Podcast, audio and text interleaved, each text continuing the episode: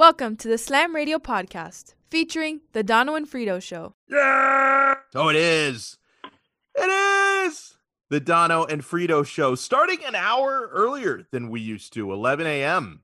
So that's gonna be uh, that's gonna be our thing moving forward, 11 a.m. here on Thursdays on Sirius XM Slam Radio. Alex Dono alongside Josh Friedman, as always. Frito, it's been a couple of weeks, and last week was completely my fault. I needed some air conditioning repairs, had to schedule it right before our show was scheduled to start. You and I are both South Floridians, so we know how important it is to have your AC in working order in August in Miami. So I had to get that done. It took them longer than I'd wanted to, but as a result, no more leaking. The cooling is a lot better. So if, if I didn't get that fixed, I may have melted and I wouldn't be able to join today anyway. So I'm happy to be back. How are you, Frito? I'm doing well. I'm, I've just found out that you and Frank have uh, no concept whatsoever. You can't differentiate between Labor Day and Memorial Day. How you mix those up, I have no idea. One's in May, one is four months later in September, one's the end of May, one's the beginning of September. Could they be more different? And you guys don't know the difference. No, could they be more alike? I mean, they're both they're both Mondays where they're not like major holidays because like you don't you like I don't know if you, you could say you observe them, but like you don't celebrate them. Like you don't have family reunions on those days, but school is off. Some people have work off. As I mentioned, they're both on Mondays. So like I, I know that they both happen. Like I know that one happens in May, one happens in in September, but I always get them mixed up. Like I I, I always confuse. Wait, is September is that Labor Day or Memorial Day? May is that Memorial Day or Labor Day? I get them mixed up every single year. Like I know they happen. I'm just not sure which is which. Oh man, I don't know how you mix those up. Uh, you know, I, I have no idea. But Labor Day is Monday. It's good. I mean, kids are off from school. Although my wife had them convinced they have to go to school on Monday. Really? Uh, they were freaking. They were freaking out. Yeah. Um, Your wife is a prankster, huh?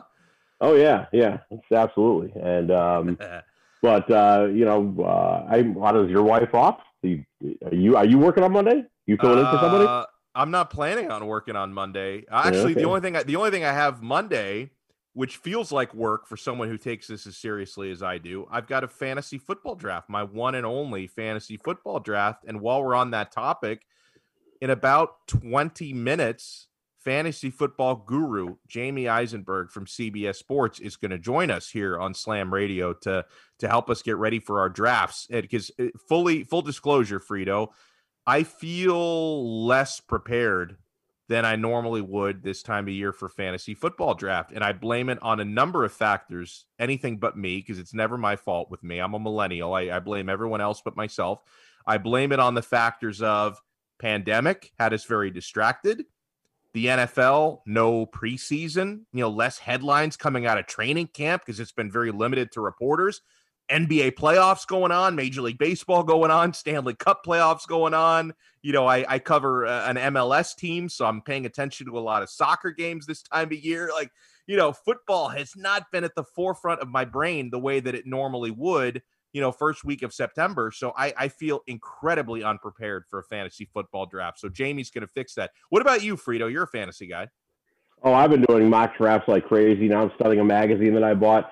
Really? I am oh yeah, I'm doing. I, I and I'm an insomniac, so a lot of times, middle of the night, I, I wake up and I go back downstairs to watch TV, so I don't disturb my wife. So it was like three in the morning. I'm doing a mock draft last night. Wow, know? I'm I'm both impressed and also a little bit annoyed that you're that much more prepared than I am. Like I, I have not. I mean, I, am not a big mock draft guy anyway, but I'll usually I'll go like I'll, I'll, I'll read other people's mock drafts. Like I'll go through like the CBS Sports mocks that they post, and I'll read about player rankings and such. Like I I don't really like to do mock drafts myself, but I do like to kind of get ready and look at others. The preparation that I've done for my draft that is four nights away. So I may cram like, it. and that was the same way when I was a student. I, I wouldn't start studying a week or two prior to the test. I would cram the night before, and you know, may oh. God have mercy on my soul when the test comes around. So I, I'm going to have to take that same approach for fantasy. How, okay, what kind of league are you in? Is it a PPR league? It is half point PPR. Oh, so I don't like those. I don't like it either. But it is what. And, and by the way, Frito, here's the other thing that I hate about this league that I'm in. I'm very angry about this, but this is the same. I, I've been in this league with the same guys since 2009, maybe. So this is like the, I think the 11th uh, season we've been together. This group of guys, but just starting last year for the first time, they changed it to an auction draft. So this will be the second straight year we do auction draft. Not a fan. Uh, I, I prefer the, the the regular snake draft format. We did the auction, and my team was fine. Like my team ended up being good last year. I got all the way to the championship game, and I lost, but second place, not terrible, right? Uh, so I did all right, even with an auction draft. But I kind of felt like I got lucky because I didn't really know what I was doing with the strategy of bidding for players, and so I feel kind of terrible that the only fantasy league, because I'm only doing one this year. I usually do two or three. I'm only doing the one league this year, and it's just an auction draft. So I kind of feel like I'm not even really getting the full experience. How do you auction off every player? I would think that would take about seven weeks to do. Seriously, how does that happen? How does that work? No, I mean it's it's real quick. Um, you uh, you just you just like make uh, you make a bid on a player, and then you have a certain amount of time to match the bids. And if nobody matches the bid, the highest bid wins it. Then you go on to the next guy. So, uh, you know, Lamar Jackson, for instance. You know, okay, fine, people bid, and I guess you have a finite amount. So if you blow right. a lot on one player, then you, you can't bid as much in, in subsequent rounds. Exactly. So there and there's different strategies, and I, I haven't been doing this long enough to know what the best strategy is. But some people's strategy are you you you you decide like the first two players that you really covet, and then you blow 80 90 percent of your bank like on your first two guys. Uh, I don't know if I'd recommend that strategy, but some people do it that way, and then and then you just kind of pick and choose value picks the rest of the way and bid a couple of bucks because like I, I, think usually you have a you have a fixed budget obviously it's usually either a hundred dollars or two hundred dollars uh, i think depending on the league and so you know maybe on your first two players you you blow 80 bucks and then you have to really find bargains the rest of the way. I tried to balance my money a little bit better throughout. How many teams in your league? 12 okay we're 10 team league I still have never won. I've been doing this a million years. I made it to the finals last year on the coattails of Lamar Jackson. I drafted him in the 11th round. You know, nobody thought Lamar Jackson was going to, you know, do what he did, and and I rode him all the way to the finals. um, so you know, we're a snake draft like all the drafts are. We're 10 teams, PPR, uh, and I'm number two. And I guarantee Christian McCaffrey is going number one. Yeah. So I'm going to, in, in every mock draft, I'm taking Saquon Barkley. And the questions I have for Jamie are what I can get in the third and fourth round. You know, I, I see uh. some guys that should be picked sooner, and there are always guys in this draft. I don't know any of the guys. My, my one of my childhood friends runs it. He lives in Arizona. Everybody else is in Arizona, and um, so it's obviously online. And um, I, a couple of the guys every year they shock me with who they pick. I mean, they they pick guys in the second and third round, and they're going in the first round, which opens up possibilities for the rest of us. So I'm waiting for, you know, that that wow moment, like what an and, and I actually I don't know any of these other guys. So I suggested to my friend Frank can tell me if this is possible, if Frank's there. Now we're ours is on CBS Sportsline, and that's what Jamie is on. That's our website that we do it. Can we also be on a Zoom call and just switch back and forth? You know, between CBS and that, and so do the draft. But if you want to see the other players, you can do a Zoom. I don't know because that's what I suggested to my uh, my friend. And We kind of you know be a lot of trash talking on the one page if if you uh, mm-hmm. if you switch over. I, yeah, actually, yeah, I, I, don't see why not. Like, I don't see why you couldn't do that. Yeah, I'm sure yeah. you could. You can set up breakout just... rooms, and then um, you can actually yeah. kind of jump from room to room if you wanted to do it. Right. Yeah. So I just suggested we do that, and uh, I also I'm try I put out there I'm taking offers for number two. I'd have to be blown away mm-hmm. to uh, you know do that, but uh, um, you know, it's fun. I love the draft. It's always fun. And you either watch out there feeling really good or really bad. Most time I feel pretty good about what I've uh what I got. But then boy, if you have an injury, you're toast. You're absolutely yeah. You're you're you know, you're an injury to one of your first two guys, you're forget it. Unless you have incredible depth. But and, well, and, and, imagine and imagine this year it's not just injuries, but like so, someone could get COVID and then get quarantined, and it's like right. and you don't even you don't even have to be sick. Like like someone could could be asymptomatic which means theoretically they're healthy enough to play, but because they have this particular virus, they're in quarantine for two weeks. We kind of we kind of guarded against that. We said our league has to go at least nine weeks to be official. If it if okay. the league shuts down before then, everybody gets uh, their money back. And ours is a weird league. The greatest cash that you can win is in the regular season. The person winning the regular season will make more money than the person winning the Super Bowl. You know, our- I, I have never done it that way, but honestly, I don't mind that idea because it's like you work so hard consistently throughout the season to have the best regular season record. And then once you get to the playoffs, it's kind of a crapshoot, right? You single elimination, one-off fantasy games. You know, there there's no defense, right? Because you know it's a you have a team defense, but it's not like you can stop the other person's players. Like it, it gets so random once you get to that. And of course, there's glory in winning your championship and winning your Super Bowl. But to me, like the most impressive thing is if you can go through uh, what's what's the regular season in fantasy like 12 13 weeks it's, it's usually 13 weeks 13? because it's a three week fantasy and you don't want to play in the 17th week because a lot of teams rest their guys right right right right you want to no, get but, but i mean like, but what, what i'm what i'm saying is like there there have been a couple of seasons where i've i've just dominated the regular season like i've gone 12 and 1 and I, I feel like I, I deserve some kind of recognition for that. And then I get to the playoffs. You know, I'm usually the first round bye if my record is that good, but I have the first round bye.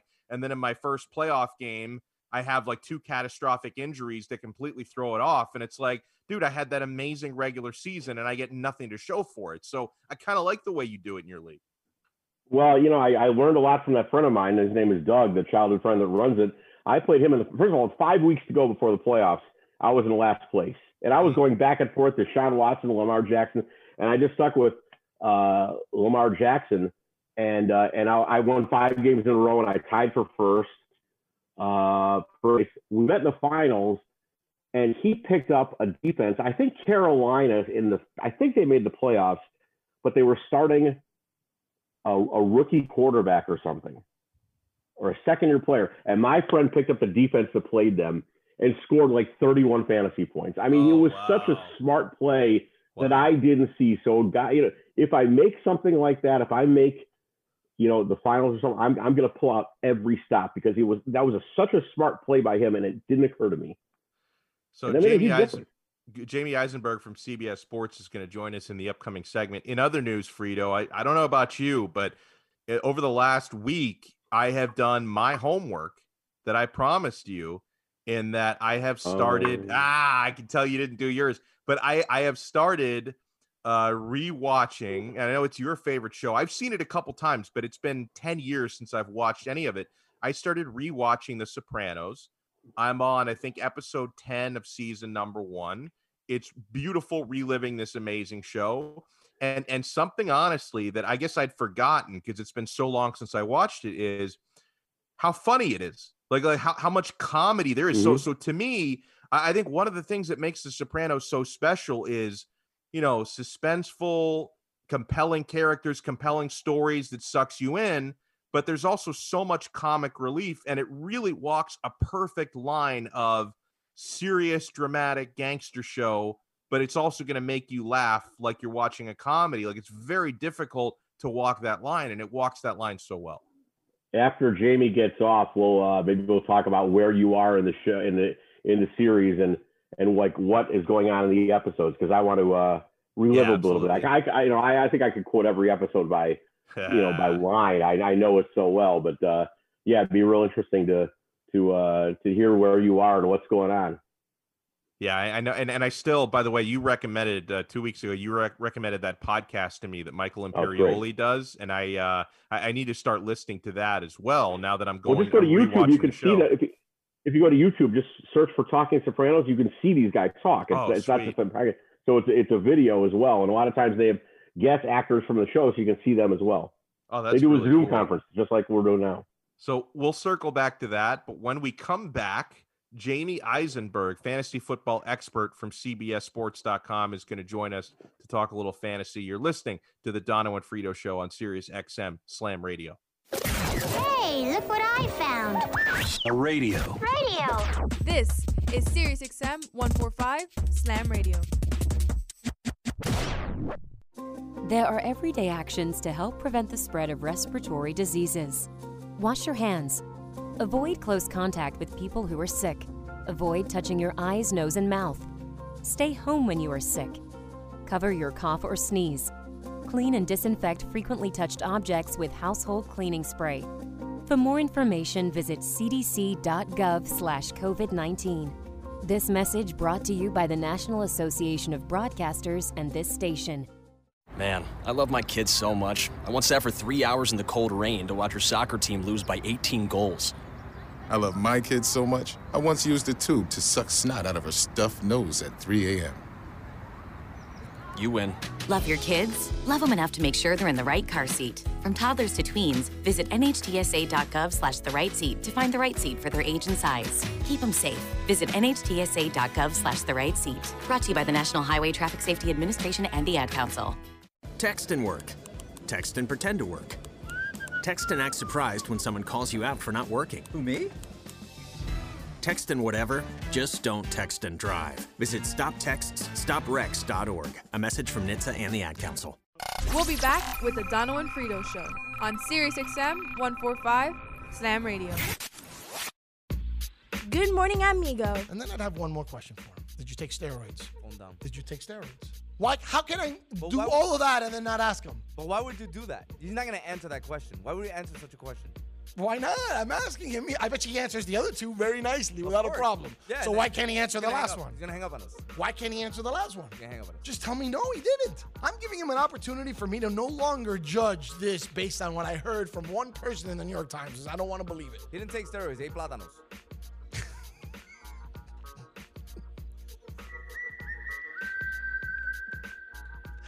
Good morning, amigo. Weekdays, 7 to 11, only on SiriusXM 145 Slam Radio. My mother was always very active and independent, and she was familiar with her neighborhood. But one day, she stopped at the stop sign for much longer than usual. She wasn't even really sure where she was at. It's important for you to talk to someone about it. I felt so much better after my son told me, Mom, we'll figure it out. When something feels different, it could be Alzheimer's. Now is the time to talk. Visit alz.org slash our stories to learn more. A message from the Alzheimer's Association and the Ad Council. There's no losing, only learning. There's no failure, only opportunities. And there's no problems, only solutions. So to me, what failure is, failure is the mother of all success. If it wasn't for Michael Jordan getting cut from his ninth grade basketball team, he wouldn't have became Michael Jordan. You know, if it wasn't for, uh, I seen an, an article the other day where they were talking about Oprah Winfrey and how she got fired because she wasn't good for television. You know, you got people like Walt Disney who got fired, if I'm not mistaken, from a newspaper saying he had no imagination. So what do you tell him? You tell him, you know, You know that, that all they can do is learn and come back bigger, better, stronger, because all it's gonna do is lead you in the right direction. See, if you're always winning, then you don't really understand what it is to win. You, you gotta take those losses, you gotta take those hits. There's gotta be the valleys, the peaks, the ups, the downs. In order for you to, when it does happen, you go, wow, qué rico. You know, this is what it's all about. And not only that, it's never about making it, guys, it's always about maintaining it. That's the toughest part. On behalf of all of us here at Slam Radio, we would like to thank you, Pitbull, for making this dream become a reality. This is WWE Superstar The Big Show, and you're listening to Slam Radio. And now we're back with the Dono and Frito Show on SiriusXM 145 Slam Radio.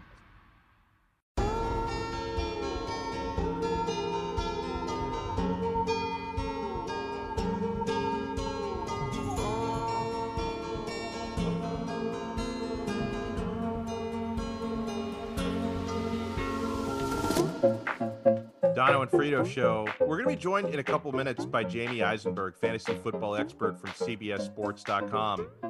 Frito, do you play any other fantasy sports? Are you a fantasy baseball guy? Fantasy I, basketball? I, I used to I used to be a fantasy baseball guy, but I tell you, Dono, you have to pay such close attention. I mean, guy gets called up by the minors, and there's always some guy in the league that snacks him, snags him just like that. I mean, you you know you and and in our old league, if a game started, the whole league locked up. So it's like you couldn't change the starter for later that night. I loved it, but it just required way too much attention, way too much time for me to do it. So it's been probably six or seven years since I've done that. I tried probably more than 10 years ago. I tried a fantasy baseball league one year, and then I got kicked out of the league for collusion in a gigantic scandal. Because what, what ha- I became a patsy Frito. Because what happened was the commissioner of the league, who was my good friend, like I only was in the league because he begged me to join it because he needed another spot. I, I became like his go-to guy to make trades. Like if he wanted to make some trade to get one of my good players and pass along a crappy player to my team, I said, go ahead. I don't really care. I don't really know what I'm doing. So it was uncovered by the league that we were part of some collusion scandal. Somehow he kicked me out of the league to keep his spot when the collusion was his fault. I, Oh I my barely God. spo- it was a huge scandal. The fantasy collusion scandal of 2009 is what I call it. It was a big, big disaster. You still friends with this guy? Not really, and I don't really like. I never really liked him that much anyway. Like, have, you- have you ever had? uh and, and of course, this would not apply to you or Frank, but have you ever had like a friend who like you don't really like that much, but you you know you've been like childhood friends, you've known them forever, so it's it's more of like a friendship of. uh I'm not going to say Convenience. convenience, but yeah, Convenience, maybe, maybe. But it's just like a, you, you've been friends with that person for so long, even though you hate them, you're still friends with them. Which I would never say that about our great friend who's on with us now, Jamie Eisenberg, fantasy football expert from CBSSports.com. Jamie, I know this is a busy time of year for you, sir. How are you? How you been? I'm doing well. It's good to talk to you guys. How are you? Oh, doing awesome. Great Doing to great. talk to you.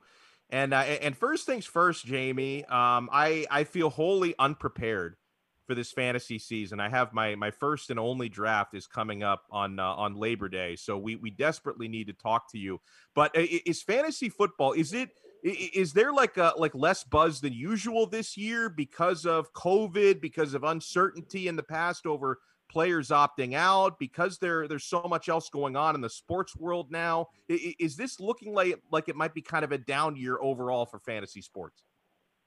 I think the way that you uh, introduced me kind of summed it up. It snuck up on you, right? So I, Yeah, I it think did. what we're seeing, what we're seeing is it's sneaking up on people as the calendar turns to September, and you're realizing, wait a minute, the NFL starts in, in 10 days, and now we're you know at the week point where it starts next Thursday. So you know you're getting a little bit of a scramble effect of uh, reaching out to your league. Hey, are we still doing it? You know, especially the casual fantasy player. Now you you're probably going to find in some cases that somebody may reach out and say, "Oh, you know, we, re- we replaced you uh, because you, you waited too long to contact us." Uh, but we have seen a, a really strong late push, uh, you know, at the end of August and the beginning of September. I don't think it's just COVID related. I think it's just a, a combination of a lot of things. But obviously, you know, you can't overlook the fact that COVID has changed our world. Um, no preseason games, you know, so you're not seeing football on TV. There hasn't been, you know, major buzz. You know, Leonard Fournette gets released and signed by the Buccaneers it's a big thing in the fantasy world. It's a you know a big thing to an extent in the NFL world. But at the same time, there's NBA playoffs and NHL playoffs going on. Baseball's still going on. You know, so there's other sports that are diverting attention, and so people are sort of you know not necessarily focused on football to the same extent. But like I said, we're seeing a late push. Uh, I've certainly seen a huge uptick in my social media, my my my uh, media requests, you know, to do radio shows, etc. Uh, it's all kind of happening one at, one at a time. So the avalanche is sort of happening right now. Well, it's great to talk to you, Jamie, and uh, you know it's been a it's been a while, so I'm very glad to have you uh, on our show. I'm unlike Dono. I've done a ton of mock drafts, and and I do them all the time. I know they're largely the same, I, although I sometimes someone picks a, a player is different, so some players fall to me. And I, I want to ask you about some specific players. Uh, let me tell you about my league, and just you tell me if these are good values uh, or not. Now, my first pick is easy. I'm in a 10 team league. It's PPR with a flex position. I pick second, and McCaffrey goes first every time, and I pick Saquon Barkley second, and I love that. I think it's a it, it's a great pick. Coming around is where I'm wondering. A lot of times I can get a guy who I think should probably go in the first or mid second round. A guy like Joe Mixon, I can probably get him at the end of the second or the beginning of the third. That seems like a long time for a guy of his caliber to last that long. Agree or disagree? Oh, I, I totally agree. Uh, and and you, you may see him. You know, he, he sort of started the draft process in the you know as high as like seven or eight overall, especially if you know you're in a league that takes running backs early. And then he had this, you know, I'm using quotes, migraine situation, which was probably uh, you know sitting out because of a contract scenario. And then he gets the Contract, exactly. So all all of a sudden he's back in practice and everything's good to go. The migraines are gone. So 20, 28 million dollars cures a lot of headaches. Um, you know, so I, I think from the standpoint, of, excuse me, 48 million dollars. Um, so I think from the standpoint of you know him being locked into what looks to be a dominant role, if you can get him in that spot, that's amazing. Uh, I took him in the second round of a 10-team draft myself, but I had the uh, the sixth pick, so it was a little bit sooner in the second round. But I think any any of those top tier running backs that you're able to get, especially in a 10 team league, it's a little bit more challenging in a 12 team league, which is what most people play in. But any of those top tier running backs you can get in the second round. The wide receiver value that we see in rounds three, four, and in, in a lot of cases round five as well, it's just amazing. And so if you could start your team with two running backs, it's not a bad move to make. Uh, what you're going to end up seeing in your range, uh, you know, when you pick toward the front of the first round and again the back end of the second round, uh, maybe George Kittle falls. That's a good guy to, to clearly target. Uh, the quarterbacks may be there, Mahomes or Lamar Jackson, depending on how your leagues value those players.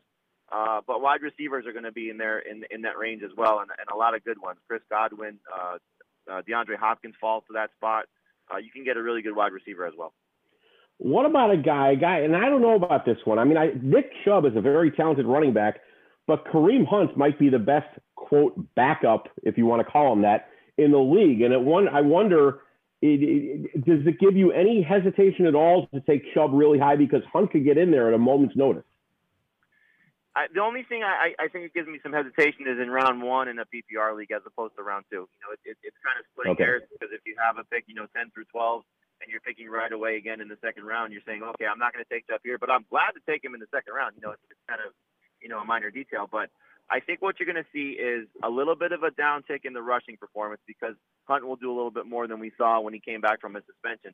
But I also think we'll see more from Chubb in the passing game, which almost disappeared when Hunt was part of the team last year. So the reports that we're getting, you know, I've talked to a couple people that are around the Browns, is it's going to be a little bit closer to a 50-50 split. I'd probably say 60-40 in favor of Chubb. But the benefit of that is the new head coach in Kevin Stefanski, who comes from Minnesota, and they were so run Mhm. dominant last year. And so with the Browns adding two offensive linemen, with trying to limit the mistakes for Baker Mayfield, who was top five in interceptions last year. I know they have Odell Beckham. They add Austin Hooper, but the strength of this team is going to be their running backs. So I wouldn't be afraid of Chubb still having a monster season. If at the end of the second, beginning of the third, I could get good running backs, would you go three running backs to start off with and no wide receivers? It's not bad in a 10 team league because again, you know, you're, you're, you're losing two fantasy managers. So the, the, the wide receiver talent gets pushed up even more. And so if you Mhm. start your team with three straight running backs, let's just say you end up with uh, Barkley, Mixon, and maybe a guy like Aaron Jones or James Conner who could be there in the early part of the third. Those are three of the top 15 running backs. That's hard to overlook, especially with two guys, you know, that should catch the ball at a very high level. And then you come back in that round four, five, six range, and you could be looking at guys like Terry McLaurin, uh, maybe one of the Rams guys, Cooper Kupp or Robert Woods. Allen Robinson could fall to that range. Um, I like DJ Chark. I think he's gonna have a big season for the Jaguars. Uh, some some some high upside players like Marquise Brown and Will Fuller. There's a little boomer bust value to those guys, but if they hit, they could be fantastic. So, uh, especially if you only start two of them, it's a really good move to make to go receive uh, to go running back, running back, running back. And again, if those guys flip to you at the back end of round two, a guy like a Mixon, uh, Chubb, you know, and again, early early round three, James Conner, it's a, it's a good strategy to employ. Jamie Eisenberg from CBSSports.com is with us. Get ready for some fantasy football. So, uh, the greatest quarterback of all time, not always been over the years the best fantasy quarterback, but what, Jamie, do you say about Tom Brady's situation now in Tampa Bay? I mean, you mentioned Leonard Fournette. He's got a, a lot of weapons around him. So, how do you feel about TB12's fantasy prospects? Uh, I think the Bucs have built a pretty good fantasy roster. You know, if you tell me Tom Brady, Mike Evans, Chris Godwin, Rob Gronkowski, Hassan McCoy, Leonard Fournette, Ronald Jones, that's a fantasy team. You know, so Yep. uh, it, it's it's it's going to be fun to see how it all works with a, a creative genius like Bruce Arians. Uh, so when it comes to Brady, you know, he steps into an offense that a year ago the quarterback threw for 5,000 yards and 30 plus touchdowns. He's not going to throw 30 interceptions like Jameis Winston did, but that's the offense that Bruce Arians likes to have a vertical offense with two great wide receivers. And now you add a tight end in the mix, and I think O.J. Howard will be a little bit better as well. So Brady's a guy that's still going to be a number one fantasy quarterback. I, I, like the way you led into it. He hasn't been the best fantasy quarterback. He's been startable, you know, and it really started with that Randy Moss season. So from that point forward, he's been in that starting range, and in some cases, he's been a top three fantasy quarterback. But it hasn't been consistent year over year. The concern is obviously the age. Uh, you know, you asked about the COVID, um, you know, scenario related to fantasy. Well, the COVID-related scenario to the players and the teams is the lack of off-season. So he's still, you know, trying to get up to speed, and there may be a little bit of a hiccup as, at the start of the season as he gets, uh, you know, game action. But he's a smart guy. Bruce Arians is a smart coach. Their offensive coordinator, Byron Leftwich, is, I think, going to be a head coach at some point. And so there's a lot to like about the scenario, especially with the talented guys around him. So I don't put Brady in the top five, but he's in that next group of six to ten. And if you get him as your starter, you should be happy about it. I'm sure you've been following very closely the Alvin Kamara situation. Uh, as far as far as his fantasy value, how much of a difference uh, will it make whether he's a Saint or not? Well, I think he's going to be a saint. You know, the fact that he returned to practice on Wednesday is a good sign. Uh, I mean, we all have kids. The fact that I heard him getting an epidural didn't make me sound very good, you know, for uh, an NFL player a week out from the season. Um, I've never had an epidural myself, but I, I, I know, you know, uh, the, the childbirthing process, that seems to be a big part of it. So uh, hopefully he's okay and their back is fine. You know, that's probably a little bit of a bigger concern. But again, I think it's similar to Mixon. Uh, migraines equals contract. Back pain equals contract. Uh, if he gets paid, I'm sure he's 100% healthy. So I, I would imagine, you know, given the fact that this is a Super Bowl team, uh, the Saints can easily get to the you know the NFC Championship game and, and, and get over the hump and, and maybe make a Super Bowl run. They have all the pieces in place, and he's a big part of it. He's their third best player on offense. You can argue that he's the best, you know, with uh, Drew Brees and Michael Thomas. So I have a draft tonight that I share with my brother-in-law, a team that we share together. Uh, we have the fourth pick. If Alvin Kamara is there, we're taking it. A guy that uh, you know, look, in Patrick Mahomes in his second year, he had 50 touchdowns after sitting all but one game in his in his rookie season. We saw what Lamar Jackson did last year, unanimous MVP. I'm not saying this guy is in their category, but Kyler Murray is going into his second year after being offensive rookie of the year. I'm really, really high on this guy. I really like him a lot. And at least if Max Rasser any indication, I could probably get him in round five, maybe even round six. And I picked him ahead of like Brady, even Russell Wilson. How do you like him at that value? And what do you think he's going to do in his sophomore campaign? I think the sky's the limit. You know, I don't think he's going to have a Mahomes or Jackson season just based on, you know, how this offense Right. is going to operate. I do think the run game is going to be really good if Kenyan Drake is healthy.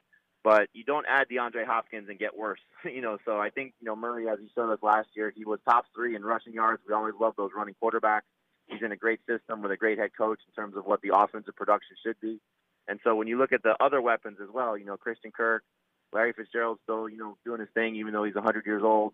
Um, Andy Isabella is going to be a good fourth receiver. They like Dan Arnold as the tight end there. So uh, there's a lot to like about him. He's in that group of guys. So Mahomes and, and Lamar Jackson are the first two quarterbacks that'll go off the board in every draft, and they should. And then there's four other guys that come after him. You mentioned one in Russell Wilson. You got Kyler Murray, Deshaun Watson, and Dak Prescott. And so if you like Murray best of all those guys, which I can't argue that he is, you know, I have them all back to back to back to back in my top 200. You know, they're, they're certainly back to back to back in my top quarterback rankings. But uh, Murray, you know, I think is is is right there. Uh, the fact that he has the chance to contend to be a top three fantasy quarterback is, is is easily on the table.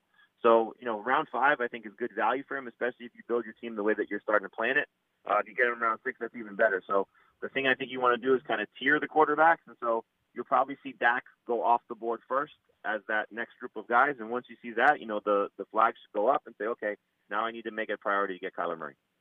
Last thing here for Jamey Eisenberg, CBSSports.com. Now, I'm a Miami Dolphins fan, and over the years, I tend to avoid at all costs. You know, not not not in every scenario, but I I, I tend to avoid drafting and adding Miami Dolphins to my fantasy team because it only brings me extra frustration when they don't do well. It's like double frustration. But I did get a lot of very good games from DeVante Parker last year. Uh, which players, uh, and I'm sure DeVante would be included in that, have the most fantasy upside in Miami? You know, Parker will be the one that's drafted first. Um, I don't know if I want to draft him first, though, based on where you might have to get him. So if he's going in round five, that's too soon for me. Round six, I think, is okay. Round seven is better. But if I have to take a Dolphins wide receiver, I'm just going to wait out Preston Williams because what we saw last year, the three games prior to Preston Williams getting hurt, he started to emerge really as the number one receiver for Miami. Now they were shuffling quarterbacks. You know this. You cover the team. Uh, you're around the team. You know both you guys uh, clearly know what the Dolphins with Ryan Fitzpatrick, Josh Rosen, that whole mess at the start of the season as they were trying to figure out if Rosen could play. Now you know Fitzpatrick is the guy. And so when Fitzpatrick comes in, as long as he's the starter in 2020, I think both receivers are going to benefit. But I do think Preston Williams, based at co- based on cost, is the one that I like better because if he's right, you know the target's going to be there for both those guys after Albert Wilson and Allen Hurns opted out. You know the the depth chart behind them is just a bunch of guys. So we'll see if these two guys can just soak up targets. So again, I'd rather wait out Preston Williams close to round 10. I think he could be just as good as DeVante Parker, maybe better. And then I like Mike Gesicki a lot, another guy that flashed at the end of the season. You know, we'll see what happens when Tua Tagovailoa takes over because you know at some point that's going to happen. We'll see if those guys continue to produce at a high level. But at the start of the season, I think all three of those receivers should be good. And then in terms of the backfield, I think Matt Breida is the one that I like the best, especially in PPR, because Chan Gailey likes pass catching guys. Jordan Howard really hasn't done that in his career. He's heard a lot of times Chicago, Philadelphia, the coaches have said, we're going to try, we're going to try, we're going to try. They never do. So Breida, I think, is the better one in PPR. Non PPR could be Jordan Howard just because he'll probably score more touchdowns. Great stuff, and we really appreciate it. Follow this man on Twitter at Jamey Eisenberg and check out his work, CBSSports.com. The fantasy page is is excellent. He he and his colleagues do great work. Jamey, thank you so much. Enjoy the rest of your day. Thanks, Jamey. Good, good talking to you guys. Good luck with your drafts. Thank you so much. Take care. Bye bye. I mean, uh, get getting I'll fantasy say advice from the about him. guru. I know Okay, we go, we got to go to break. I'll say sorry about him when we got back. love it. So we'll hear that when we return with you till one o'clock today. The Dono and Frito show. Hey, look what I found. A radio. Radio. This is SiriusXM 145 Slam Radio. There are everyday actions to help prevent the spread of respiratory diseases. Wash your hands. Avoid close contact with people who are sick. Avoid touching your eyes, nose, and mouth. Stay home when you are sick. Cover your cough or sneeze. Clean and disinfect frequently touched objects with household cleaning spray. For more information, visit cdc.gov/covid19. This message brought to you by the National Association of Broadcasters and this station. Man, I love my kids so much. I once sat for three hours in the cold rain to watch her soccer team lose by 18 goals. I love my kids so much, I once used a tube to suck snot out of her stuffed nose at 3 a.m. You win. Love your kids? Love them enough to make sure they're in the right car seat. From toddlers to tweens, visit nhtsa.gov slash the right seat to find the right seat for their age and size. Keep them safe. Visit nhtsa.gov slash the right seat. Brought to you by the National Highway Traffic Safety Administration and the Ad Council. Text and work. Text and pretend to work. Text and act surprised when someone calls you out for not working. Who, me? Text and whatever, just don't text and drive. Visit stoptextsstopwrecks.org. A message from NHTSA and the Ad Council. We'll be back with the Dono and Frito show on SiriusXM 145 Slam Radio. Good morning, amigo. Hey man, if, look, if they pick up Tua nigga Manuel Apola too, I'll, I'll be fine with him. But I'm just looking. I'm looking at the different angles. It doesn't. You call him that. I call him Tunga Vailoa. don't know if Whatever you want to call him. Listen, I don't know if they're 100 percent sold on Tua nigga Manuel Apola. Tunga Vailoa is the next quarterback of the Miami Dolphins. How can you get that name so perfect? Tua nigga Manuel Apola. Tua? I can't do it. I'm done. Tunga Vailoa. Tua nigga Manuel Apola. Tunga Vailoa. Tua nigga Manuel Apola. Tunga Vailoa. Tua nigga Manuel Apola. Tunga Vailoa. See? That sounds much better that way. Good morning, amigo. Weekdays from 7 to 11, only on Sirius XM 145 Slam Radio. My mother was always very active and independent, and she was familiar with her neighborhood. But one day, she stopped at the stop sign for much longer than usual. She wasn't even really sure where she was at. It's important for you to talk to someone about it. I felt so much better after my son told me, Mom, we'll figure it out. When something feels different, it could be Alzheimer's. Now is the time to talk. Visit alz.org slash our stories to learn more. A message from the Alzheimer's Association and the Ad Council. There's no losing, only learning. There's no failure, only opportunities. And there's no problems, only solutions. So to me, what failure is, failure is the mother of all success. If it wasn't for Michael Jordan getting cut from his ninth grade basketball team, he wouldn't have became Michael Jordan. You know, if it wasn't for, uh, I seen an, an article the other day where they were talking about Oprah Winfrey and how she got fired because she wasn't good for television.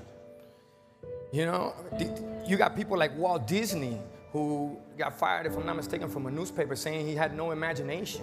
So what do you tell him? You tell him, you know, You know that, that all they can do is learn and come back bigger, better, stronger, because all it's gonna do is lead you in the right direction. See, if you're always winning, then you don't really understand what it is to win. You, you gotta take those losses, you gotta take those hits. There's gotta be the valleys, the peaks, the ups, the downs. In order for you to, when it does happen, you go, wow, que rico.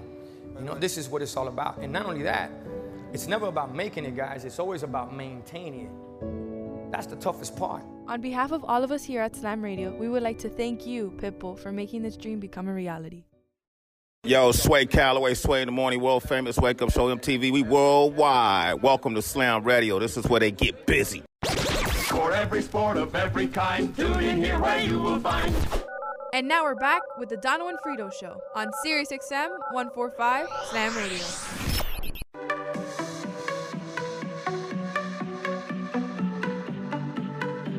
Yeah, Slam Radio, Sirius XM channel 145. Alex Dono, Frito with you, the Dono and Frito show till one o'clock today. Thanks again. Huge thanks to Jamey Eisenberg from CBSSports.com. And you know, Frito, I, I've known Jamey for a bit, but I think I think you've known Jamey even longer than I have. I've known him since probably uh, 2000, something like that. I've known him for Oh 20 years. wow, way. Oh, yeah. I've known him for maybe six years. Wow, you go. Oh no, no, I knew I knew him when he was a writer for the Palm Beach Post. So I've known him a, a long, long time. Yeah. Um, years ago, it was like, and I wasn't that long ago. It was three years ago.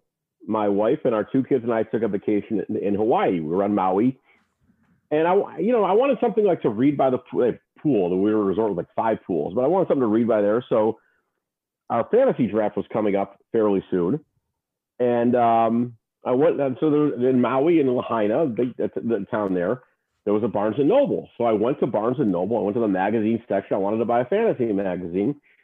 And I start, my wife said, I can talk to anybody. I start talking to this guy. He's looking through. He's a little bit older than I am, I'm guessing. And he said he and his buddies have been doing fantasy for probably 35 years now. I mean, they started my right at God. the Like before the internet. enough- yeah, long enough, exactly. Long enough so that some of the original guys, like two or three of them in his in his uh, group, had died. They needed to replace them. But we're, we're, we started talking, and I don't know how his name came up, but I eventually told the guy what I did, and I said, "Yeah, you know, a good friend of mine, guy Jamey Eisenberg, you know, he comes on the show and he gives us fantasy advice, da da da." And I said, "Here's the CBS magazine, and you can see it lists his name right there. I think I might even been on the cover." And he said, "You know Jamey Eisenberg?" I said, "I don't very well." So here's the guy who lives in California. He was on vacation in Hawaii, so I. I, I Jamey Eisenberg. I mean, we're we six thousand miles away, and we're talking about him, and he's very well known.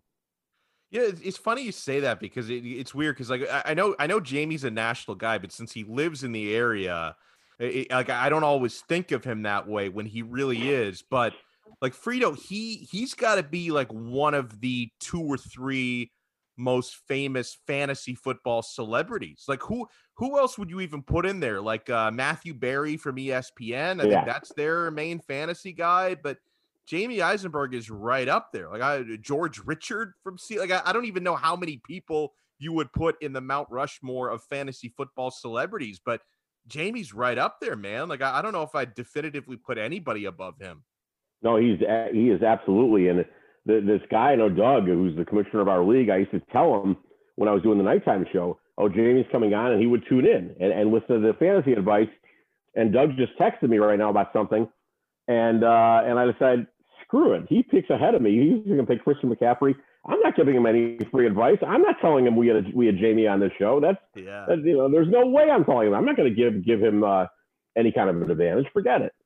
Oh, that's crazy. So yeah, pe- people all over the United States, even if you're outside the continental United States, you're in Hawaii. I bet they love him in Alaska too. Everybody knows JB Eisenberg and Frito. I know we wanted to talk some Sopranos. It's your Mhm. favorite show ever. It's it's one of my favorite That shows. and West but- Wing. Yep. Ah, see, I've I've never watched West Wing, so maybe I got to get into that at some point in the future. But like, I, I love Sopranos, but I hadn't, I had, and I've seen it all the way through twice. Right. Okay, Right. but I haven't watched any of it. Hadn't watched any of it in at least a decade. Like I think 2009, 2010 was the last time that I watched it all the way through.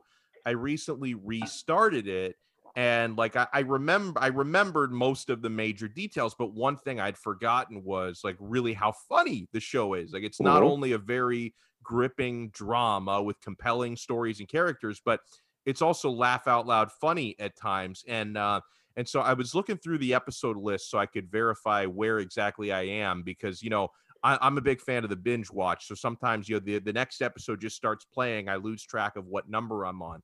So the last episode that I have watched, Frito, as of I think two days ago, was uh, was season one, episode eleven. This was when Tony gets the tip from his uh, from his law enforcement guy that uh, I, I'm assuming I can say this name on the air. Why the hell not? Big Pussy is is uh, is their Mhm. is their buddy is their buddy in the mob. Tony gets the tip that Big Pussy might be wired up, right? That he might be an informant, and so this is the episode where Tony starts to suspect something, and he has Paulie. You know, Paulie takes him to the sauna to see if he'll take his shirt off. He refused to take the shirt off, so you're starting to see like the really compelling, difficult dilemma that Tony has is like, how far does he have to go if his friend, his buddy of so many years, is actually going to rat everybody out? Yeah, they've known each other since they were uh, essentially kids, and now to to think that his buddy would would rat him out, and and later we find out, at least later in season one, I I'm not going to wear that spoiler where this thing has been off the air for for 13 years. We find out that Jimmy at the time was a rat. You know, another big that's husky, right. dark haired guy. That uh, you know, Jimmy's the rat, and uh, and and they they kill him pretty quickly. Um, Pussy actually doesn't die until a season later, the end of season two. And I think about the actor Vincent Pastore. I mean, you're on this great show that's now become iconic. It's now we're going back to the year 2000. It's caught fire. I mean, it's the greatest thing on television. And guess what? You're going to be killed off. You're going to rough. and and we had Steve Schirripa on our old show, the guy who played uh, Bobby Bacala. And if if David Chase, the executive producer, called and said, "I'm coming over," you knew you were going to die. You knew your character was uh, just going to go. Now, one of the ironic things about you and I were talking in the break about Goodfellas and uh, and The Sopranos. There is a, a ton of actors from Goodfellas, which was made in the early '90s, '91, I think, that are in The Sopranos. Even Tony Sirico played Paulie Walnuts. Has a small role in there. I, yeah, I Uh, forgot he was in that. I'm gonna have to the next time I watch Goodfellas, I'm gonna look for him. Well, he it's not very big. You know, he's like outside the cab stand, and and you know, Paul Sorvino comes, looks at the guys making a lot of noise, and everybody shuts up. And and Tony Sirico says to to Paulie's brother, you know, you started this. You started. so he doesn't have many lines, but you can see him in uh you know in in a, in a few episodes. And Tony Sirico, by the way, I don't know if you knew this, in real life was arrested like almost 30 times, spent four years in prison for armed robbery. And um, but do you remember Michael Imperioli, who went on to play Christopher Moltisanti in The Sopranos, uh, and wrote five episodes. Very talented guy. Um, you know, he played Spider Mm-hmm. in, uh, in in Goodfellas, who was killed by Joe Pesci, and he was shot in the foot one scene, and then killed in a subsequent scene. And in Sopranos, very early in season one, he's asked to pick up some some pastries, and he goes to a I bakery. that. He's got to Yeah, I watched that one a few And- days ago. and he shoots the clerk in the foot. And the clerk says, "You know, you shot me in my effing foot." And Michael Imperioli says, so, "says oh, Hey, it happens. happened," which I think is an absolute homage to Yeah. the, to Goodfellas. I mean, it's ironic that he got shot in Goodfellas, and now he's shooting someone else in the foot. Uh, and if you notice, by the way, the the customer that got taken ahead of him, this very heavy guy, was just an actor at the time playing this customer. He later went on in in, in subsequent seasons to play Vito, the, the the the captain, one of the captains in Tony's crew, who later was discovered to be a, a closet homosexual. It was the same actor that they just brought him back in a completely different role. Yeah, and, something. Uh, one thing I, I'd forgotten in I'm on season one, as mentioned, rewatching the show was. At, at what point, Frito, is it not until season two, or is it near the end of season one that Tony's sister Janice debuts? Because because so far I've only seen her as like a child in a flashback. Like the, Yeah. the actress who plays her has the Aida she, she, Turturro. she, yeah Aida Turturro. She becomes a huge part of the show, like a gigantic Right. part of the show, and I I completely forgotten that she's not in season one. It was, I think, the end of season one. It could have been the beginning of season two, and uh, and then in season two for ten episodes, she was involved. Uh, or at least Richie Aprile came in. Remember him? The- yeah. do you Oh yeah. Yeah. He he got out of the what- joint, right? And he and then he showed up. Right. And and the first episode he's in there he runs over a guy with his car deliberately. And he had very scary eyes. I mean, the actor who played him, David Proval, he's extremely scary eyes. He was just frightening when he came on camera.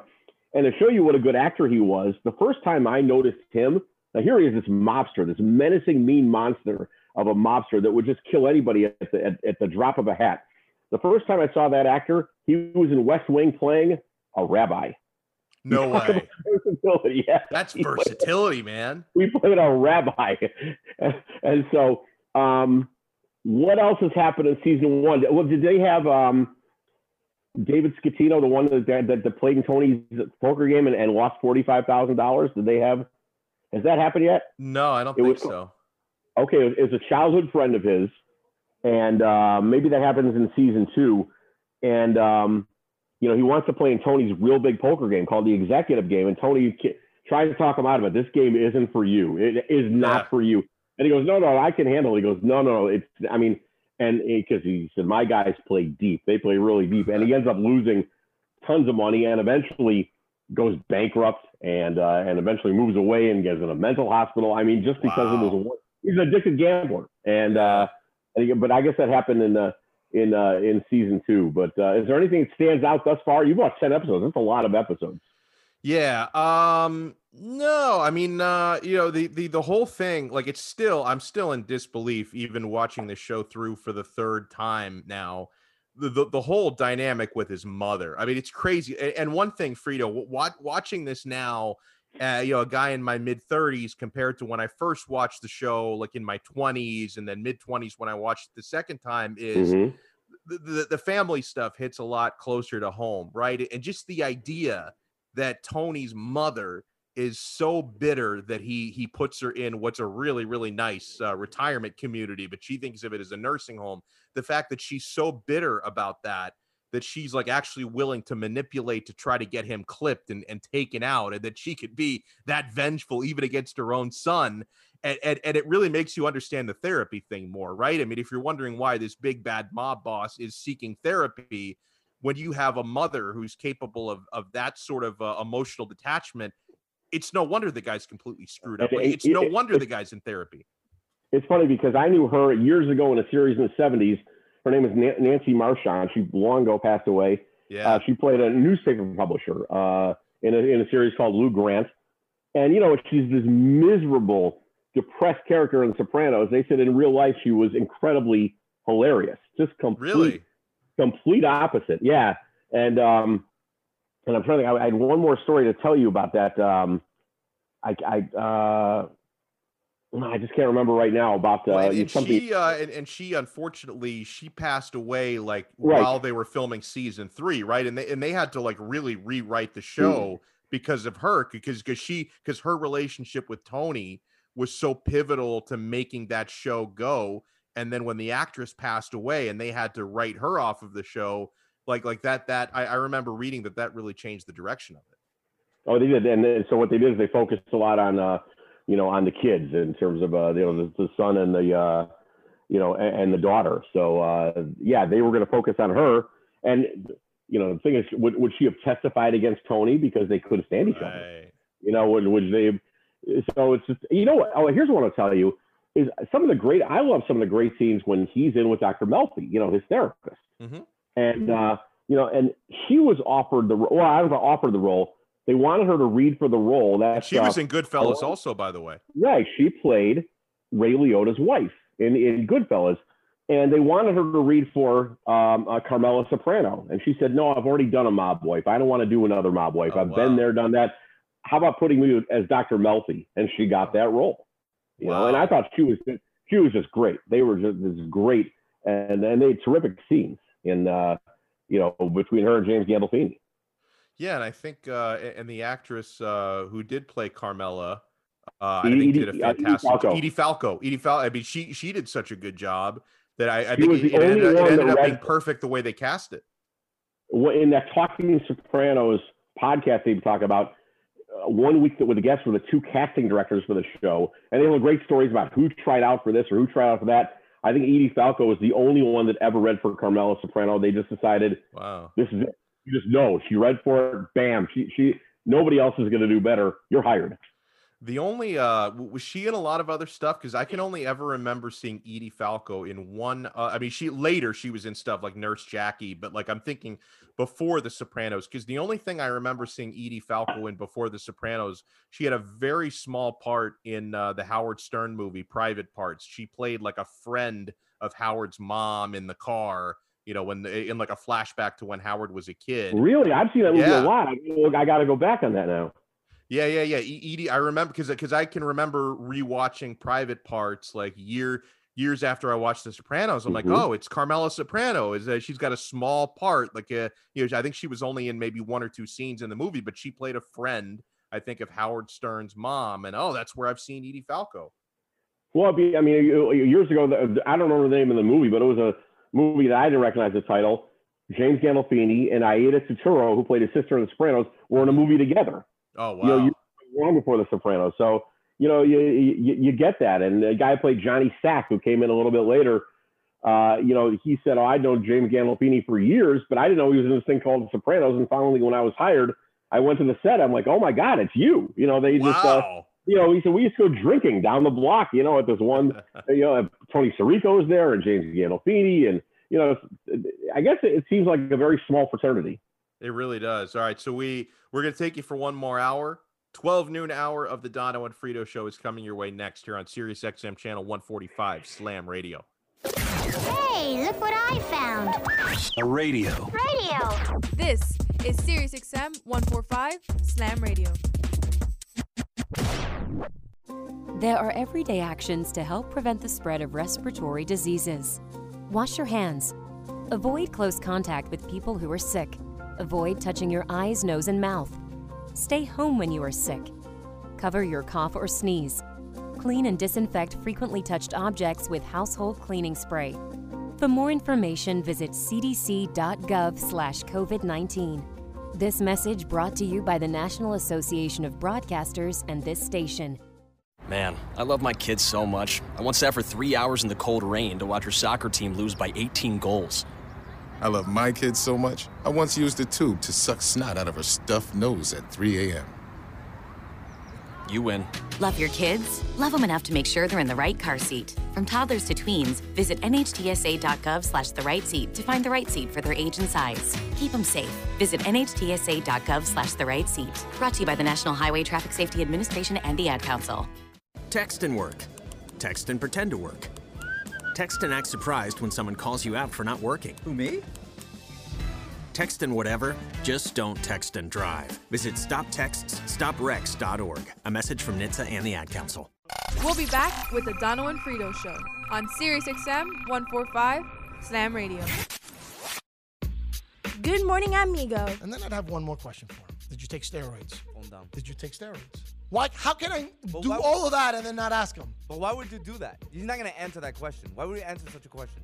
Why not? I'm asking him. I bet he answers the other two very nicely without a problem. Yeah, so why can't he answer the last one? He's gonna hang up on us. Why can't he answer the last one? He's gonna hang up on us. Just tell me no, he didn't. I'm giving him an opportunity for me to no longer judge this based on what I heard from one person in the New York Times. I don't want to believe it. He didn't take steroids. He ate plátanos.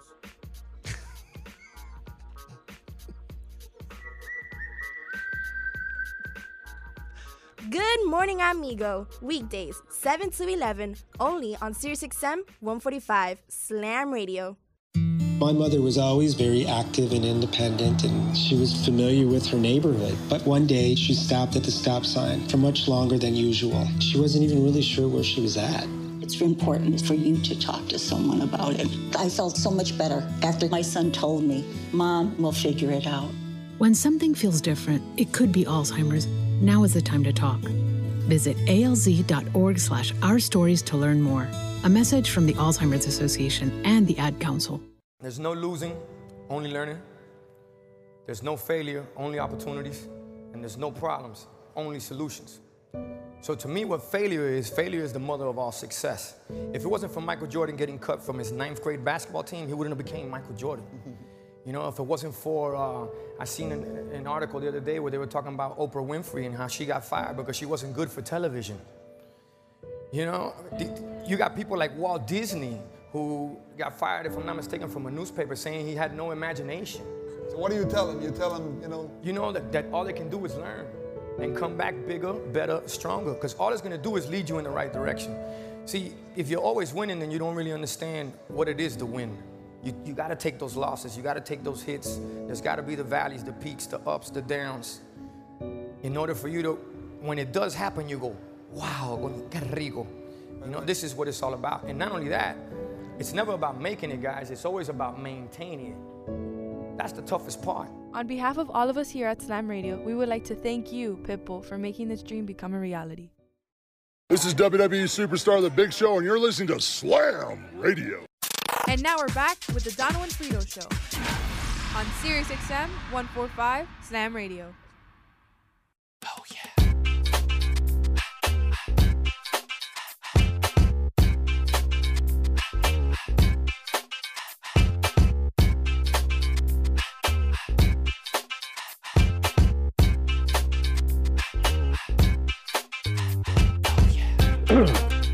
12 noon hour of the Dono and Frito show here on Sirius XM Slam 145. So Frito, uh, you mentioned to me, and I, am loving all these connections between Sopranos and Goodfellas. Uh, you mentioned you got another one of those, and and then we'll uh, we'll move on and talk some other things. But I'm looking forward to hearing this.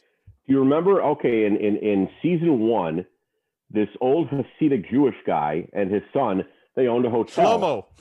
Shlomo, yeah, and he needed to get rid of his son-in-law. Son-in-law wants a divorce from his daughter, and they needed to get rid of him. He wanted half the hotel. The son-in-law did. So the old actor that played Shlomo was in Goodfellas and played a pretty major role. Do you know who really? he was? No. He was Maury, Maury of Maury's Wigs. Oh no Remember? way! That was Shlomo. That's Shlomo, the same guy who so uh um, that was Maury's Wigs. Yeah, he was the same guy. And they're like, wow, okay, that's that's just weird. Yeah, that's the same guy who played Maury. Jesus, sounds like when David Chase started casting Sopranos, he just said, "Get me the call sheet for Goodfellas from you know nine years ago, and I'm just gonna put everybody in my show." And it worked. It yeah, worked out. You got people with mob experience. I like it. Yeah, and by the way, when we had Steve Schirripa on our show, one of the things he said, you know, we talked about when, when characters are killed off. Remember, he told us that it was really the custom when actors in that show were killed off. They went to the restaurant that he recommended to us, Il Cortile, right in He said we went there. That's where we, you know, celebrate not celebrate whatever they you know they had a last uh, get together for whoever that actor was. And my wife and I and kids in March of 2019 we went to uh, to New York, and I said we got to go to try this place. So we went to the restaurant. Very good, wow. really good. So when you were there, did you get a chance to maybe ask the maitre d if mm-hmm. it was if he'd been around long enough that he remembered all that stuff? Were, were there people there who, who knew about that? I told him, I said, look, you're not going to know who I am. I said, I you know host a talk show in Miami, a sports talk show, but we had Steve Schirripa on. Oh my God, Steve, he has his own table here. You know, so he, no way. he said he used to live right above us. Oh, that's and crazy. so the Schirripa they know him very very well, and you know I said yeah he was you know he recommended this place and and so I you know, I'll talk about it when I get back on the you know on the air, but I said he recommended this, so here we are. It's our final night in uh you know in Manhattan. We're flying back to Miami tomorrow, and when they dropped off the bill or the check, um, he came instead of the waiter. I'm like, why? Why is he coming? He goes, huh. well, because you had Steve on, he recommended this place. We're taking the wine off your bill. Oh, that's so cool. That was very, very nice of him. Yeah. I hope you got an expensive great. bottle then. That's right. It was a great, great food. You know, just fantastic. So Little Italy, I guess, used to be a big deal in there, but now it's down to like a block. That's it. Well, and like, and the thing, I, I don't, I, am not going to pretend I keep up a whole lot with this stuff, but I, I, I've read in a couple places, Frito, that like people are wondering how New York City is even going to recover because they they've really been struggling. I mean, they were hit so hard early on by the pandemic, and mm-hmm. you know, with with the economy taking a hit, it's so expensive to live in the city that people are moving out of the city, and you mm-hmm. know, the mm-hmm. real estate market's having trouble there. So I, I don't know. It's and obviously I'm I'm not traveling to New York City anytime soon. But I, I wonder if if I went over there today, if it would be a ghost town. Like I, I just wonder how things are doing up there. I don't even know if people were allowed to eat in restaurants. You know, here they're not. You can eat outside, and well, I mean, now you can start. Reopen on they Monday. Did. They reopened. They yeah. did this past Monday. You can start. Eat, I still don't want to eat inside. I'm still, you know, very nervous to do so. Um, but uh, yeah, you know, you look down these streets. They sometimes take pictures of streets in New York, and it's it's a ghost town. Wow. You know, so it was weird. shoulder to shoulder people, thousands of people. You know, you go to Times Square. We went to Times Square. It was packed. Now, I, I what, what's what's New Year's Eve going to be like? I know, by the way, that doctors are worried. Uh, we're gonna, we'll get back to something a little less serious mm-hmm. this weekend because there was such a, a surge in cases after Memorial Day. What's it going to be like after Labor Day? I mean, and since I always get Memorial Day and Labor Day mixed up, I don't know. I'm just going to, out of confusion, I'm going to stay home, Frito. I'm going to wear my mask. Uh, well, not if I stay home, but I'm going to stay home to myself and just wait until Memorial Day is over. Then I'll go out uh, after that you know, we talk about our personal lives here on the show. I've got to ask you because I saw you tweet about this. About you know, you know, you know me from when we hosted our show. I couldn't come to work in the morning without stopping to get my Dunkin' Donuts coffee. When I make coffee here at home, I buy in in in the grocery store Dunkin' Donuts ground coffee. And I saw you were in a Dunkin' Donuts. Uh, what was it yesterday? Yeah, so I was on my way to Inter Miami Stadium yesterday. I was working on their broadcast yesterday evening and I needed my coffee fix. I'm an addict, caffeine, it's great. So I stop at a Dunkin' Donuts to pick up my double espresso. Well, not even to pick it up. Like I, I, I didn't place the online order. I just went in, and there was only one other person in the store, right? And mm-hmm. very very strange frantic individual like seemed like a nice enough guy but a little you know kind of rambling as if you know maybe wasn't really all there okay? A- as i'm walking in i can overhear him having a conversation with the store clerk at the dunkin donuts. He's asking her if they're hiring like if he can apply for a job and she's like politely telling him well you know, uh, he asked her, "Oh, do you take applications? Are you the one who does the interviews?" She told him, "Well, no, but we have an easy web link." She even gave him like a card with instructions on how to apply for a job, and they're talking through it for I don't know, like 45 seconds, and then all of a sudden, on a dime, this guy turns the conversation into like, "Oh, well, I'm not really interested. Uh, I, I don't think I really want to work here, but I, I want to buy the store. Is the store for sale?"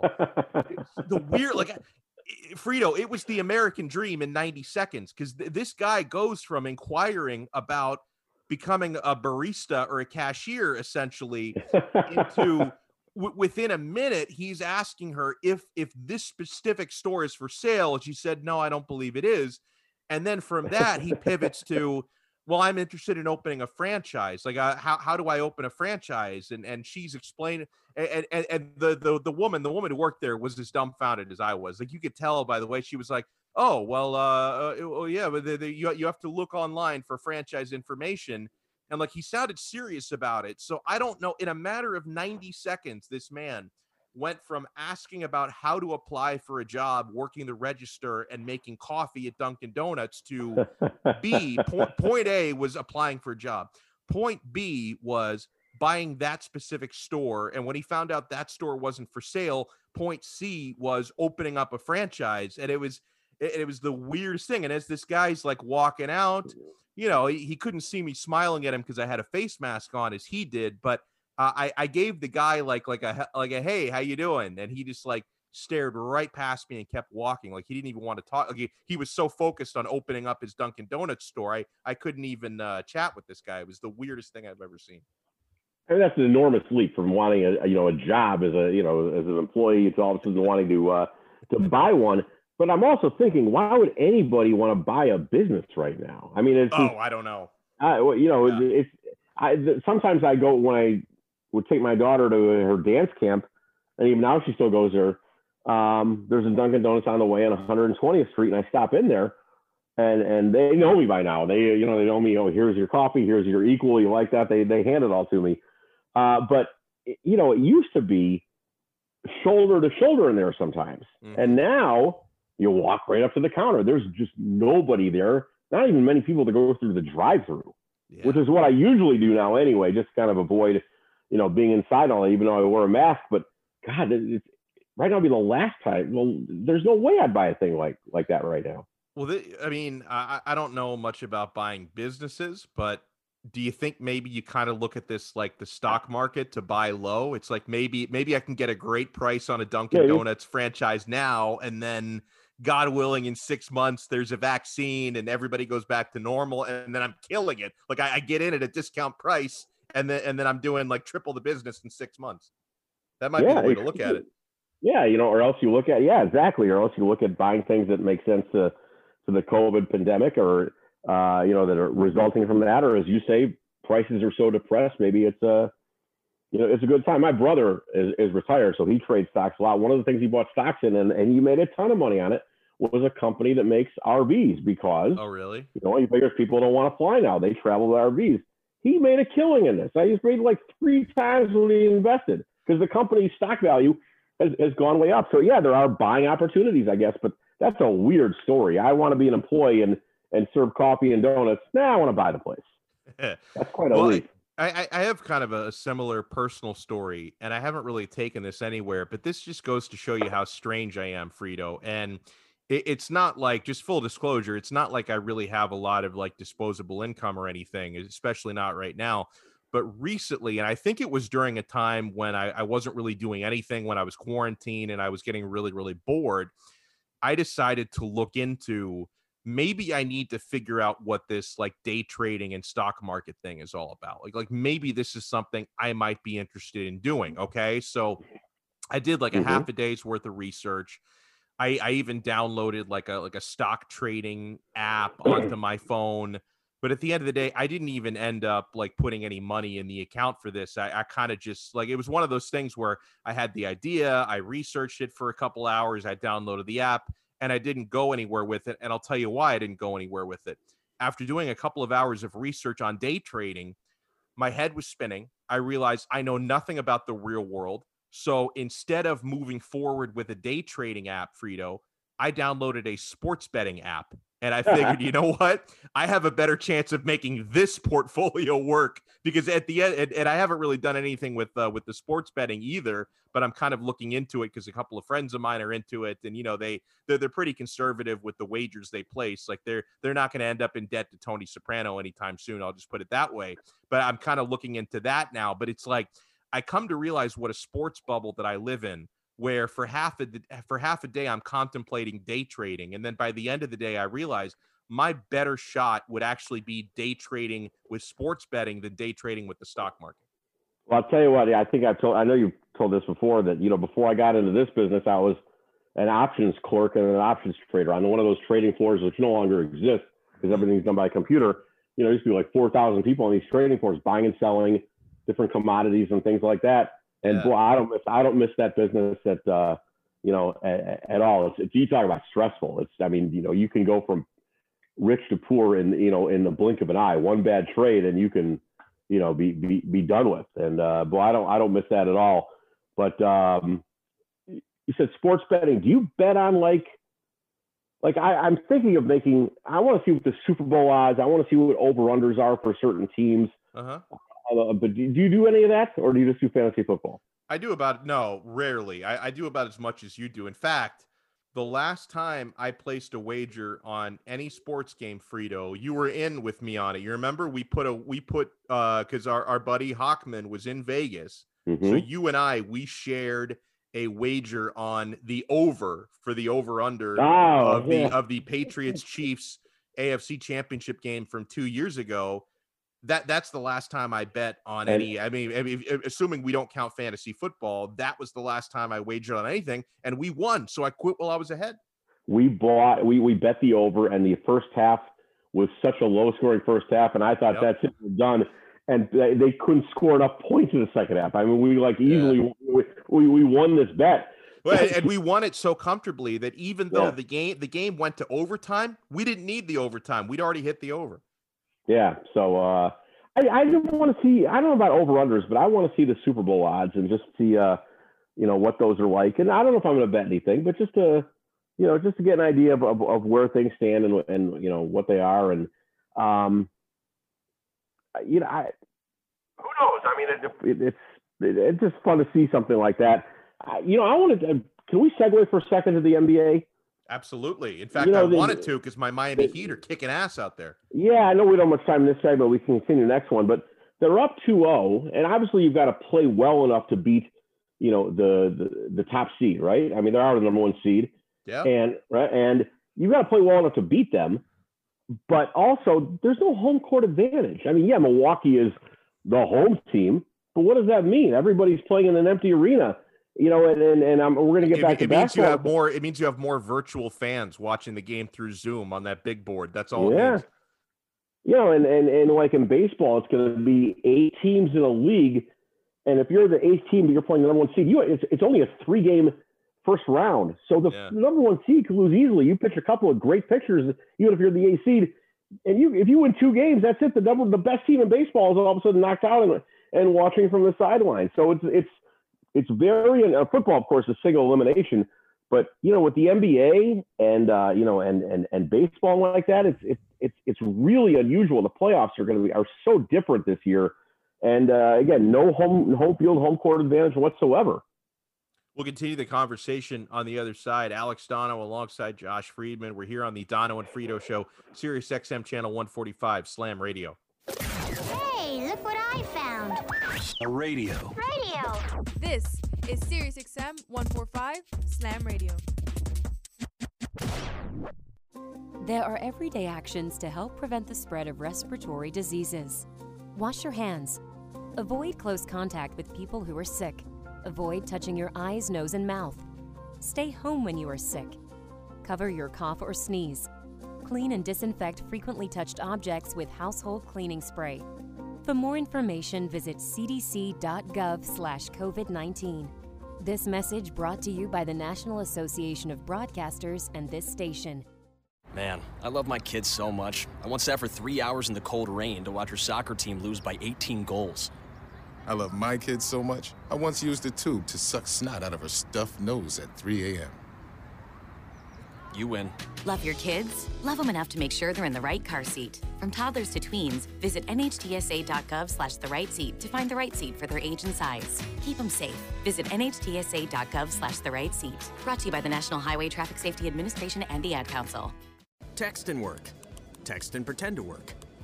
Text and act surprised when someone calls you out for not working. Who, me? Text and whatever, just don't text and drive. Visit stoptextsstopwrecks.org. A message from NHTSA and the Ad Council. We'll be back with the Dono and Frito Show on Sirius XM 145 Slam Radio. Good morning, amigo. And then I'd have one more question for him. Did you take steroids? Did you take steroids? Why? How can I do why- all of that and then not ask him? But why would you do that? He's not going to answer that question. Why would you answer such a question?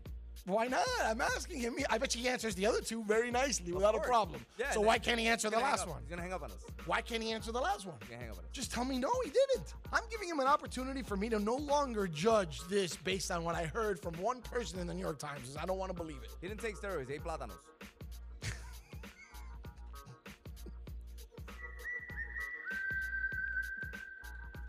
Good morning, amigo. Weekdays, 7 to 11, only on SiriusXM 145 Slam Radio.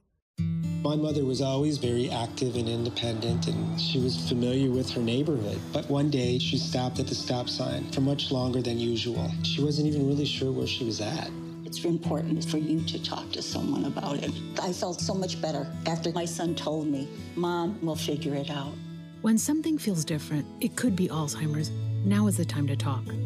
Visit alz.org slash our stories to learn more. A message from the Alzheimer's Association and the Ad Council. There's no losing, only learning. There's no failure, only opportunities. And there's no problems, only solutions. So to me, what failure is, failure is the mother of all success.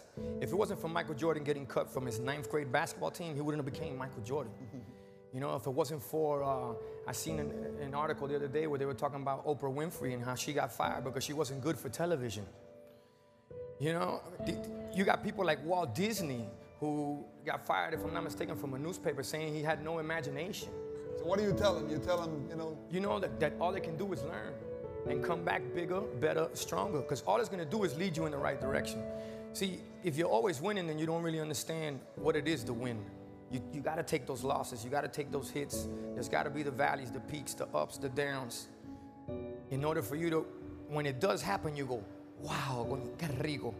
You know, this is what it's all about. And not only that, it's never about making it, guys, it's always about maintaining it. That's the toughest part. On behalf of all of us here at Slam Radio, we would like to thank you, Pitbull, for making this dream become a reality. This is WWE Superstar The Big Show, and you're listening to Slam Radio. And now we're back with the Dono and Frito Show on Sirius XM 145 Slam Radio. 2 0, 6 0 in the playoffs, actually. I mean, Frito, I, I know we have a lot more we want to get into over the next 38 minutes here on the Dono and Frito show, but I am inspired, inspired by the heat is on. I am inspired by Eric Spoelstra's team holding a 2 0 series lead against the number one seeds, maintaining, defending Giannis Antetokounmpo. Mm-hmm. That was a crazy game and a crazy finish last night, Frito, with the Heat taking the 2 0 series lead. The last time a playoff game ever ended with no time on the clock mm-hmm. at the free throw line, like the way it did last night, the last time that happened at a playoff game was 1979. The only two times it's ever happened were in 74 and 79. We, we don't often see a game, a playoff game, finish the way that one did with Jimmy Butler at the line. Other than, I'm curious, maybe you guys can can help me here. Other than for betting purposes, why did he need to shoot the second free throw? He made the I was first wondering. one. I, I yeah. Game I, over. I was wondering the exact same thing. I, I was wondering that. be- yeah, a- and and I don't I don't think that that I I I wasn't even sure what the odds were before the game. I I'm, I'm assuming Milwaukee was favored, I think by six. Maybe the over under though.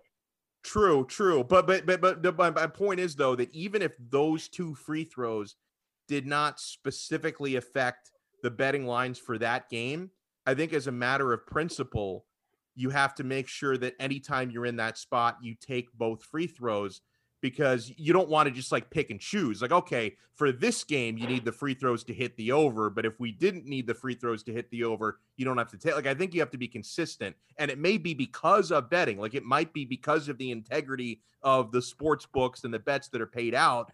But what I'm saying is, I don't think you can pick and choose whether or not Jimmy Butler has to take both or not. I think you have to be consistent on that. Otherwise, it looks like you're trying to cater to the gambling uh, aspect of it, which I don't think they want to do, but they want to stay consistent on that no matter what. Well, by him taking the second shot or both shots, it makes the game official. By him just taking one shot, you kind of leave yourself open for somebody to say, hey, the game wasn't technically finished. The second uh, shot was uh, never taken. Okay. I could see that. Yeah, but I mean, they, they, they won the game. There was no time Milwaukee couldn't win it. I guess what I'm comparing it to is let's say, you know, you're down by a run and, you know, bases are loaded and bottom of the ninth in baseball. If you had a grand slam, it, it's not just like two runs count and you win the game by a run. All four runs count. Mm-hmm. You know, if you hit a grand slam. So I, I don't. I'm I'm I'm going to text one of the writers and see. Uh, uh, you know what that reason is. Maybe if, you know what you guys are saying is, is is plausible. It just it surprised me, and I also loved at the end of that game when Goran Dragic was called for a foul. You know, I thought he went straight up. Yeah, it was BS. That was verticality. No foul there. Right. That was Middleton of it, right? It wasn't that Middleton, Khris Middleton, and uh, yes, yeah, yeah.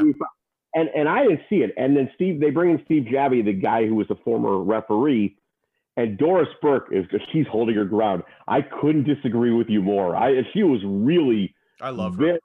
Oh, she's great, and I love her standing her ground. Like, no, Steve, you're I I know you know more than I do, and you know maybe you have more your opinion is more valid, but I disagree with you. I didn't see the foul whatsoever. And the NBA reviewed it and said the right call was made. Meh. But I sure didn't think Goran did anything wrong. I mean, he's got a right to stand his ground as well.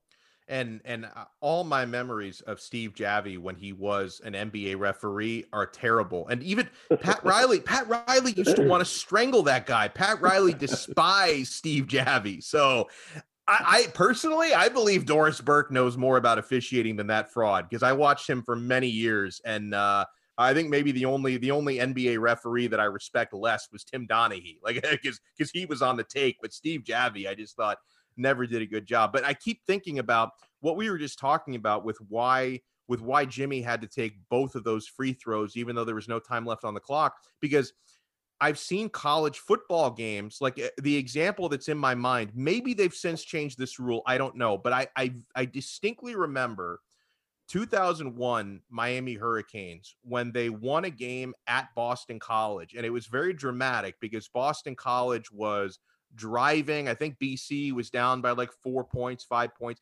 And Boston College was driving very end of the game. They were trying to win it with a game winning touchdown. Instead of that, Miami got an interception that Ed Reed took to the house as wow. time expired to secure the game for Miami and they didn't kick the extra point because they didn't they didn't have to like right. because like like mathematically the extra point maybe for gambling purposes it might have i don't know but mathematically to win the game the extra point was unnecessary. He scored a touchdown as time expired. They didn't even line up and take the extra point. It was unnecessary. So I, I so which feels a lot different. Like it, it should have been the same scenario with jimmy butler. Like you take the first free throw you win, game is over. Why even take the second one? Just like when Ed Reed scored that touchdown, Miami wins, yeah. game over. We're not even going to line up and take the extra point. We don't have to. You're a big Heat fan. If the Heat somehow prevail and win the title, now be honest. I want you. I want you. If you can put on your objective hat, and maybe you can't because you're born and raised here. You're a Heat fan. Is it? Does it feel legitimate? I mean, yeah. on one hand, you would say, look, it, it everybody's operating the same. Nobody's got an yeah. advantage. It's it's it, I know it's a shortened season, but nonetheless, if they win the championship, is is it like any other championship? Uh, well, I, I think I think those are two different questions. On the question of whether it's legitimate, absolutely yes, because like you said, every team are in the same conditions, And yeah, I mean, you, you did have a, a handful of players who opted out before going into the bubble, but it's not not not really that many significant players. Like all, all the superstars are still there. It doesn't really make your road to the NBA finals any easier. Um, so I, I would absolutely consider it a legitimate championship. Um, it, it, definitely would feel different from any other year, uh, only because of the journey to get there. I think the destination is legitimate. The journey is just a strange one. Um, it, it, it's definitely fortunate that you know you're you're essentially taking home court advantage away from the top seeds, but still, it's not like you took it away from them and gave it to Miami. Like you're still under the same conditions, and, and if Milwaukee is really this incredible team that they're supposed to be, and Giannis Antetokounmpo is the second coming. You know, you, you should be able to beat the lowly five seed Heat, whether you're at a neutral site in an empty arena. You should be the better team. Uh, the papers say you're a better team. That's what the odds makers say. And, and so, if the Heat still end up winning the series, and if by some miracle they win an NBA championship, I, I, am going to look at it completely leg- legitimate. Am I right to say that? Yeah, I would think so. I mean, you know, okay, let me ask you this: If the Knicks won the title, they can't, but if they did, yeah. would it be legitimate? Uh, yeah, I know what you're trying to do to me. You're trying to wrap me oh, up I'm trying to. I, am logic. Absolutely. Well, first I of mean, all, the, the, the, the Knicks would never. You, you, you could have 28 teams forfeit the season. There's only two teams left. The Knicks are one of them. They're not winning a championship. Okay, so that that's number one. number two is you know, okay, to be consistent and to be fair, if in this same situation the Knicks were able to win a championship under these circumstances, I wouldn't like it, but I, I would I would have to say it's legitimate. Yeah.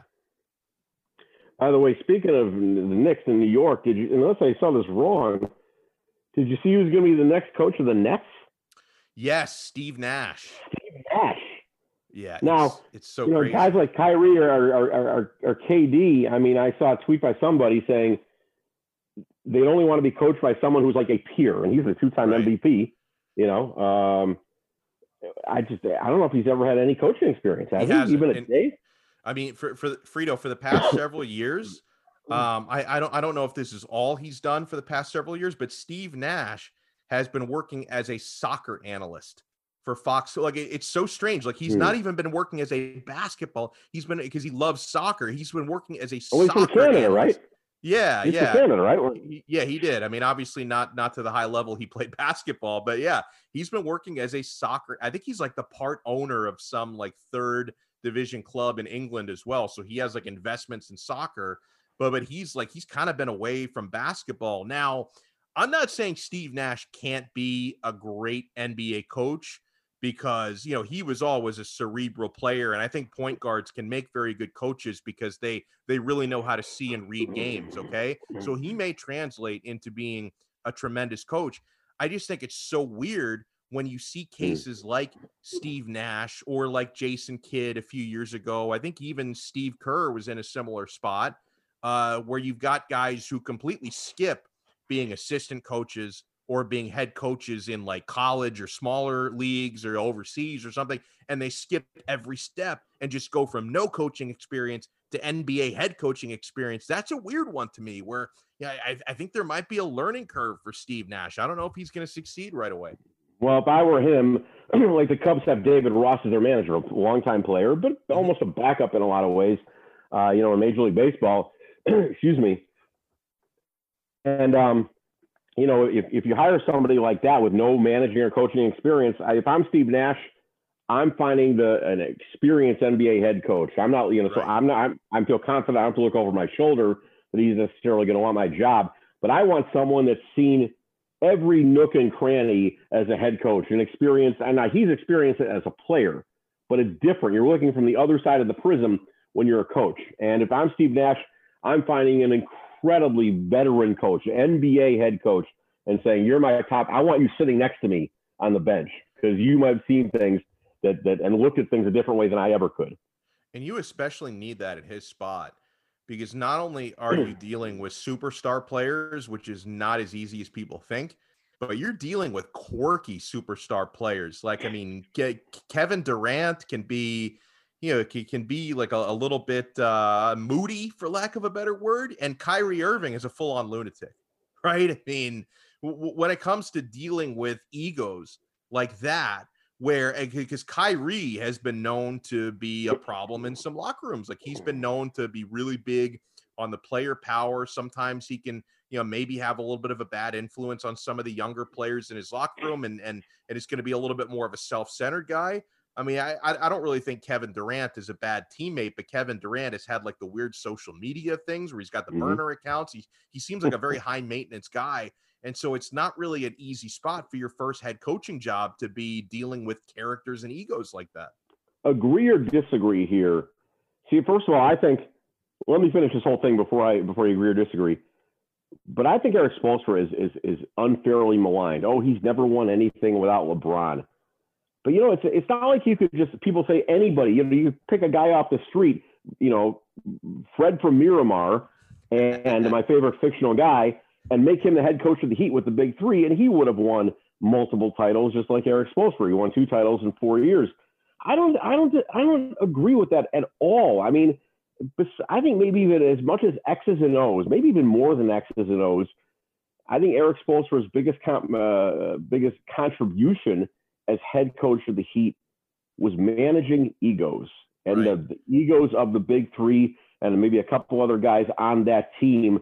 And remember, the, things didn't get off particularly well. Remember, I don't know if people out of town rem- remember this, but there was Bumpgate when the when uh, LeBron James bumped into Erik Spoelstra as he was walking toward the sidelines during a uh, a timeout and bumped him. And you know, my God, the, the the basketball world went crazy. What a sign of disrespect!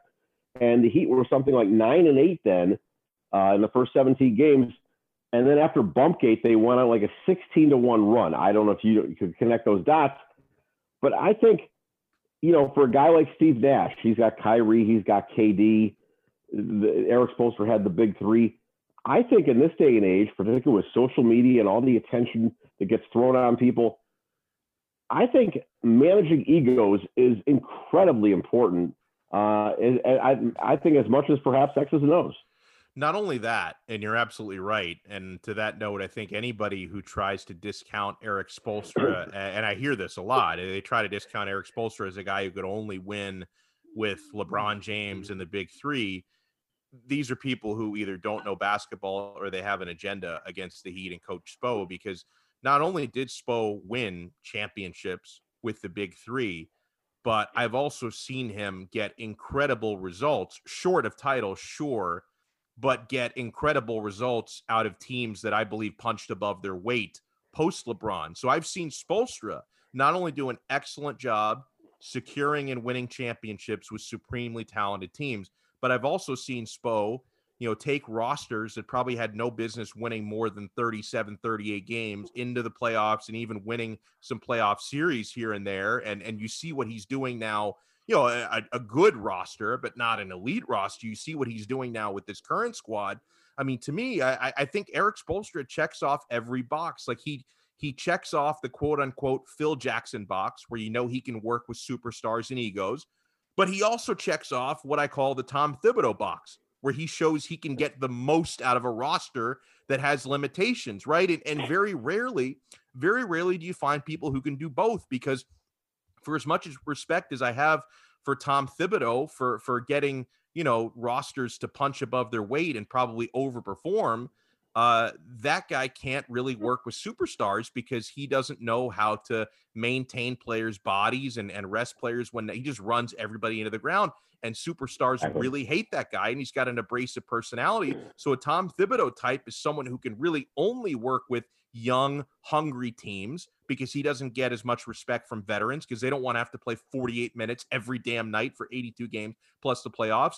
Whereas, you know, a guy like Phil Jackson, who, you know, if you just go by hardware, you can argue by hardware, incredible coach, one of greatest or one of the two greatest of all time.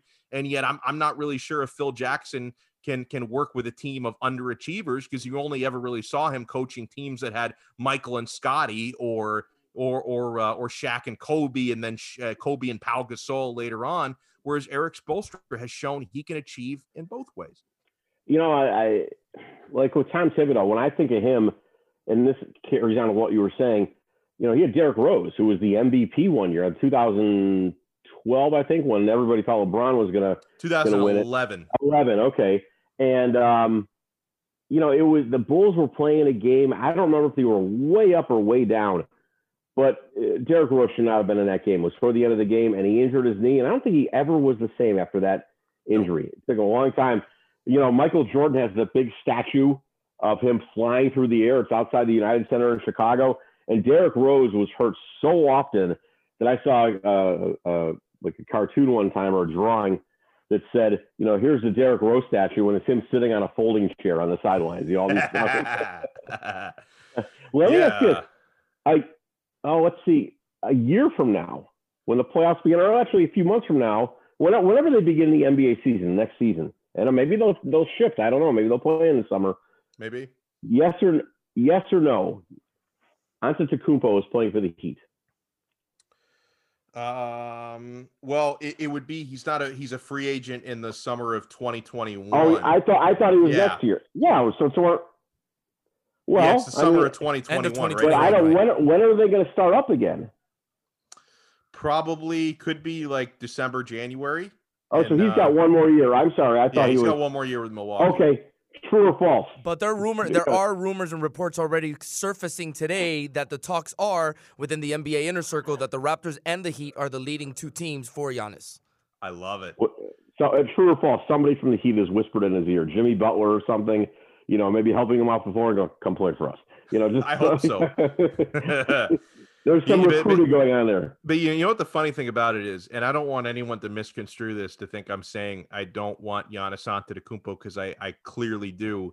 Alex Dano doesn't want Giannis, Giannis Antetokounmpo. Uh, well, but, but Frito, the Heat have done such a good job Yeah. matching up against him that I'm starting now to look at Giannis differently. That because because prior, and and I huge overreaction to two playoff games, probably maybe not, but prior to this series, I always looked at Giannis as generational end all be all. This guy is going to be, you know, maybe Mhm. one of the uh, the LeBron James equivalents of this coming generation of young players.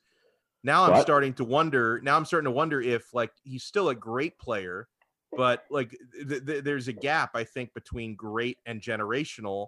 And now I'm starting to wonder if he's closer to great than he is to generational. We'll we'll wrap it up. One more segment coming up. Dono and Frito show here on Sirius XM channel 145 Slam Radio. Hey, look what I found. A radio. Radio. This is Sirius XM 145 Slam Radio. There are everyday actions to help prevent the spread of respiratory diseases. Wash your hands. Avoid close contact with people who are sick. Avoid touching your eyes, nose, and mouth. Stay home when you are sick. Cover your cough or sneeze. Clean and disinfect frequently touched objects with household cleaning spray. For more information, visit cdc.gov/covid19. This message brought to you by the National Association of Broadcasters and this station. Man, I love my kids so much. I once sat for three hours in the cold rain to watch her soccer team lose by 18 goals. I love my kids so much, I once used a tube to suck snot out of her stuffed nose at 3 a.m. You win. Love your kids? Love them enough to make sure they're in the right car seat. From toddlers to tweens, visit nhtsa.gov slash the right seat to find the right seat for their age and size. Keep them safe. Visit nhtsa.gov slash the right seat. Brought to you by the National Highway Traffic Safety Administration and the Ad Council. Text and work.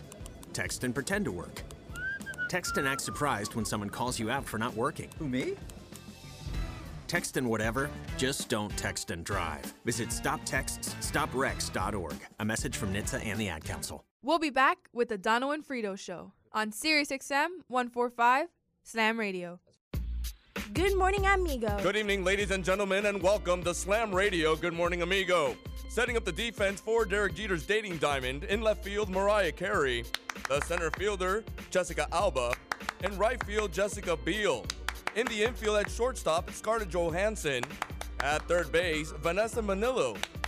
I think I said that wrong. Good morning, amigo. Weekdays, 7 to 11, only on SiriusXM 145 Slam Radio. My mother was always very active and independent, and she was familiar with her neighborhood. But one day, she stopped at the stop sign for much longer than usual. She wasn't even really sure where she was at.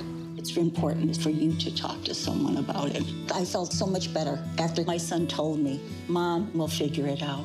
When something feels different, it could be Alzheimer's. Now is the time to talk. Visit alz.org slash our stories to learn more. A message from the Alzheimer's Association and the Ad Council. There's no losing, only learning. There's no failure, only opportunities. And there's no problems, only solutions. So to me, what failure is, failure is the mother of all success. If it wasn't for Michael Jordan getting cut from his ninth grade basketball team, he wouldn't have became Michael Jordan. You know, if it wasn't for, uh, I seen an, an, article the other day where they were talking about Oprah Winfrey and how she got fired because she wasn't good for television. You know, you got people like Walt Disney who got fired, if I'm not mistaken, from a newspaper saying he had no imagination. So what do you tell him? You tell him, you know? You know that, that all they can do is learn and come back bigger, better, stronger. Because all it's going to do is lead you in the right direction. See, if you're always winning, then you don't really understand what it is to win. You, you got to take those losses. You got to take those hits. There's got to be the valleys, the peaks, the ups, the downs. In order for you to, when it does happen, you go, wow, qué rico. You know, this is what it's all about. And not only that, it's never about making it, guys. It's always about maintaining it. That's the toughest part. On behalf of all of us here at Slam Radio, we would like to thank you, Pitbull, for making this dream become a reality. This is WWE Superstar The Big Show, and you're listening to Slam Radio. And now we're back with the Dono and Frito Show on Sirius XM 145 Slam Radio.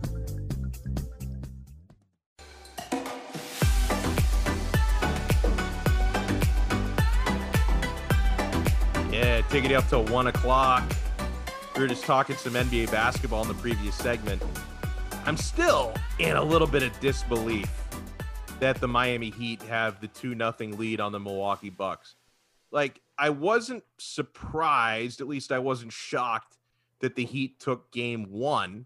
And I'm fully aware of the fact that before that series began, the Heat were the trendy hipster pick, right? Because even though Milwaukee were favored to win the series, if you watch any of like the NBA talking head shows, like the first takes of the world and the NBA countdowns and stuff, a lot of the analysts were saying, as if it was like their idea that they came up with, they're inspired that, hey, I really think the Miami Heat can upset the Milwaukee Bucks. And, and to be fair, still need two more victories. So I'm not I'm not declaring the Bucks dead and buried or anything like that. They still they still have a shot with uh, with Giannis and the talent that they have in that team. But uh, but so even though the Heat were like a trendy pre-series hipster pick, a lot of people thought, oh, I, I have this really ingenious idea that the Heat are going to win the series. And uh, and I was happy, Frito, to hear the Heat getting so much respect. And I and I do appreciate the fact that they match up pretty well with Milwaukee. Wasn't shocked that the Heat won game one, but I was honestly shocked that they took the 2 0 series lead. I really expected Milwaukee to respond and, if not hammer the Heat last night, at least win the game somewhat comfortably to flex a little bit. And listen, it ended up being a razor thin game. It was uh, free throws for Jimmy Butler as at after time it expired uh, that made the difference, but it wasn't even really that close. Like the officiating was atrocious, but I thought more calls went against the Heat than the Bucks, and the Heat had a double-digit lead for most of that game. Like Milwaukee is actually fortunate that it was that close down the stretch. Like I, I'm so shocked but so impressed the Heat have the two nothing lead here. How much? And I am I'm circling around for a second. How much do you attribute that to the fact that there's no home court advantage for Milwaukee. None. You know, teams feed off the energy of playing on their own home courts. They feed off that. You know, and if someone makes a big dunk or a three-point shot, whatever the case may be, the crowd is on their feet. They're they're going insane. There's none of that. And then I think that gives an advantage to whomever the underdog is. I think that has a lot to do with it, actually, now that you bring that up, because uh, because something that we we always attribute this to playoff basketball, because it usually goes this way that – the officials are going to swallow their whistles more in the playoffs and, and they're they're going to mm. probably maybe allow some fouls to happen uncalled more physicality than they would in the regular season. That, that that's like a hate to revisit this topic but that's like an unwritten rule of the NBA playoffs is that the officials are going to are going to let you get away with a little more and it, it certainly didn't happen in that game last night because that referee was he did miss, I think, some fouls committed by Giannis Antetokounmpo, who probably should have fouled Mhm. out of that game.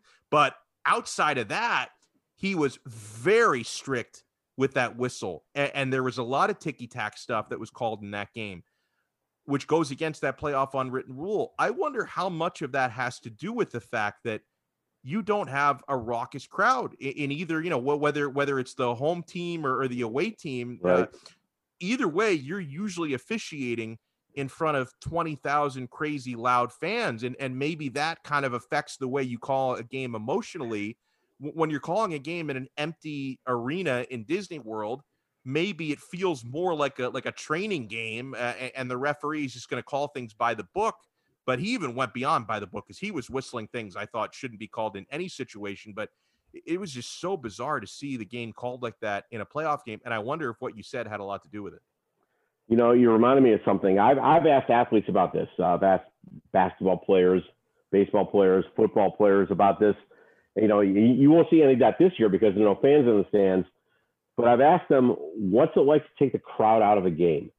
And it, you know, they're like the answer. Well, except for winning, it's the greatest thing. It's absolutely the best. You know, you're you're you the crowd's going crazy, and you're playing football, and you have a pick six, and you run it back, and all of a sudden the home team is down, or the lead is dissipated. And they said, uh, I remember talking to a couple linebackers. They said you could just see the crowd sitting down, like oh, in their collective seats, just take the wind out of them.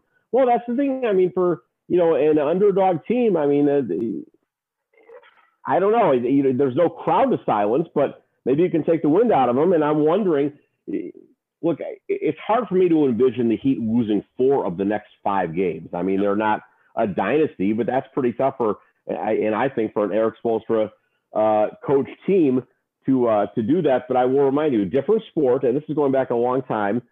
But in 1996, the Yankees played the Braves in the World Series. The Braves won the first two games games in New York. They won it in Yankee Stadium, so they had to, you know, win, you know, or they did not lose four of the next five, and they, the series went back to uh, Atlanta. And guess what? The Yankees ended up winning the World Series. So I'm uh, the Heat fans. I would just say don't don't take this for granted. Don't count it over. It's not. There's a lot of basketball, uh, you know, left to be played, but uh, just take it easy. Don't don't pour champagne on making it to the Eastern Conference Finals just yet. Yeah, the sports gods would not allow me to have that much satisfaction. I know we've talked about this before, you and I.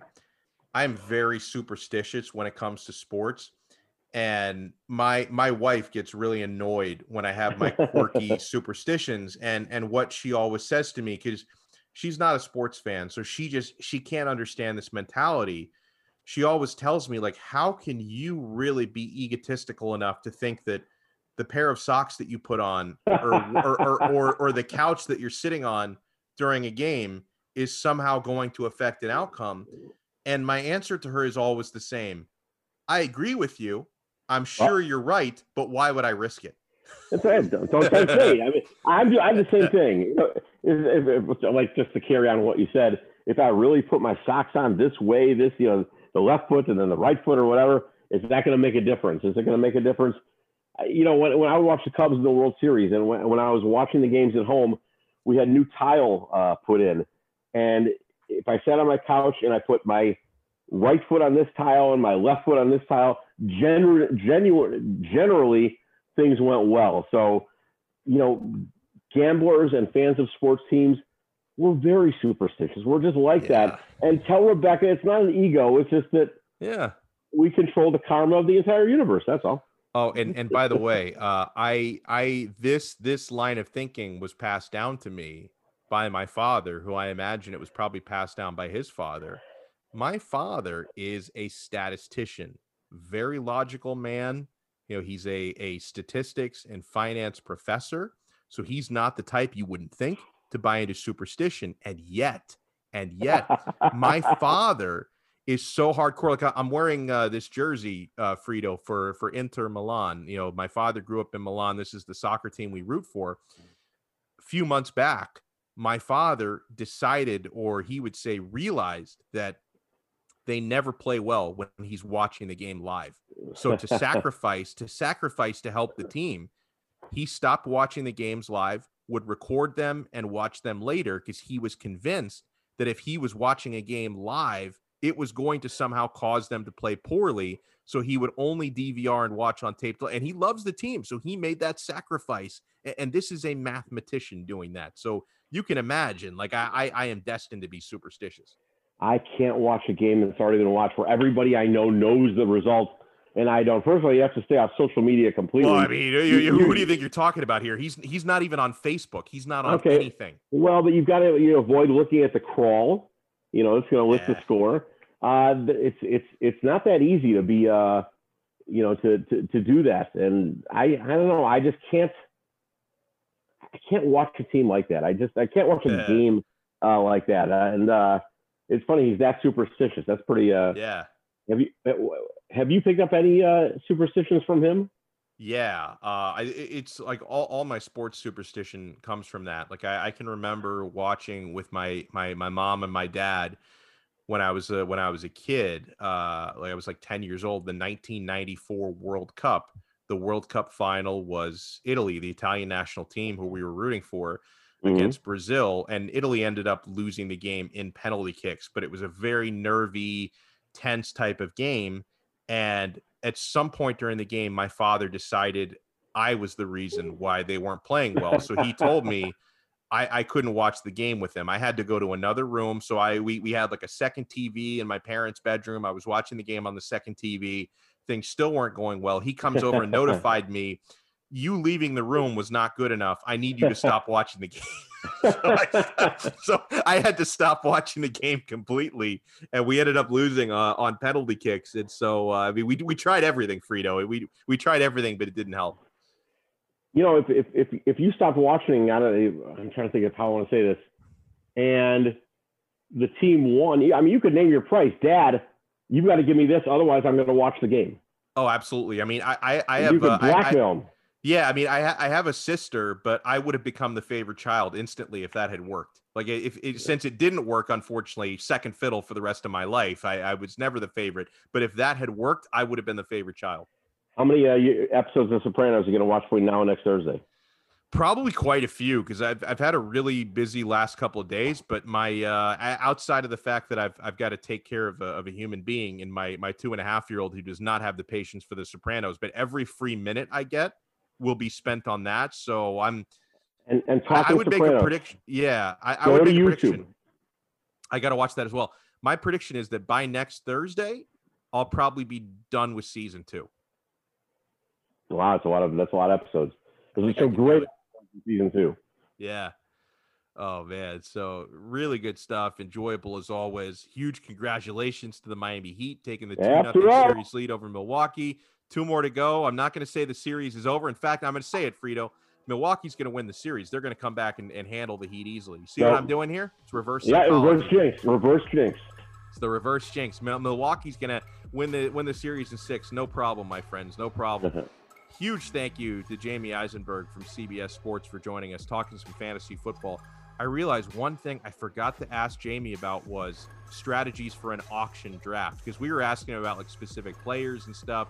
I've got an auction draft coming up on the seventh, and I, I don't really have a. St- I might have to hit him up privately. Well, yeah, hit him up privately or go to his Twitter account and he lists all these, uh, you know, articles he's written or shows he's done talking about uh, a plethora of subjects. Good luck with your draft. Thank you. Yours as well. Well, when is yeah. yours? Next Tuesday. Okay, great. So I got mine and Monday. the season starts a week from today. I think right. it's a huge season in the Chiefs. So a, a huge thanks to Frank Fernandez for running the board back there, doing fantastic work. Thanks, Thanks to Larry the Amigo for everything he does for getting us on the air. We will talk to everyone next Thursday, 11 a.m. Note the new start time, 11 a.m. right here on Sirius XM channel 145, Slam Radio. The views and opinions expressed on the Dono and Frito show are entirely those of the hosts, guests, and callers and do not necessarily reflect the opinions of Slam Radio. Hey, look what I found. A radio. Radio. This is SiriusXM 145 Slam Radio.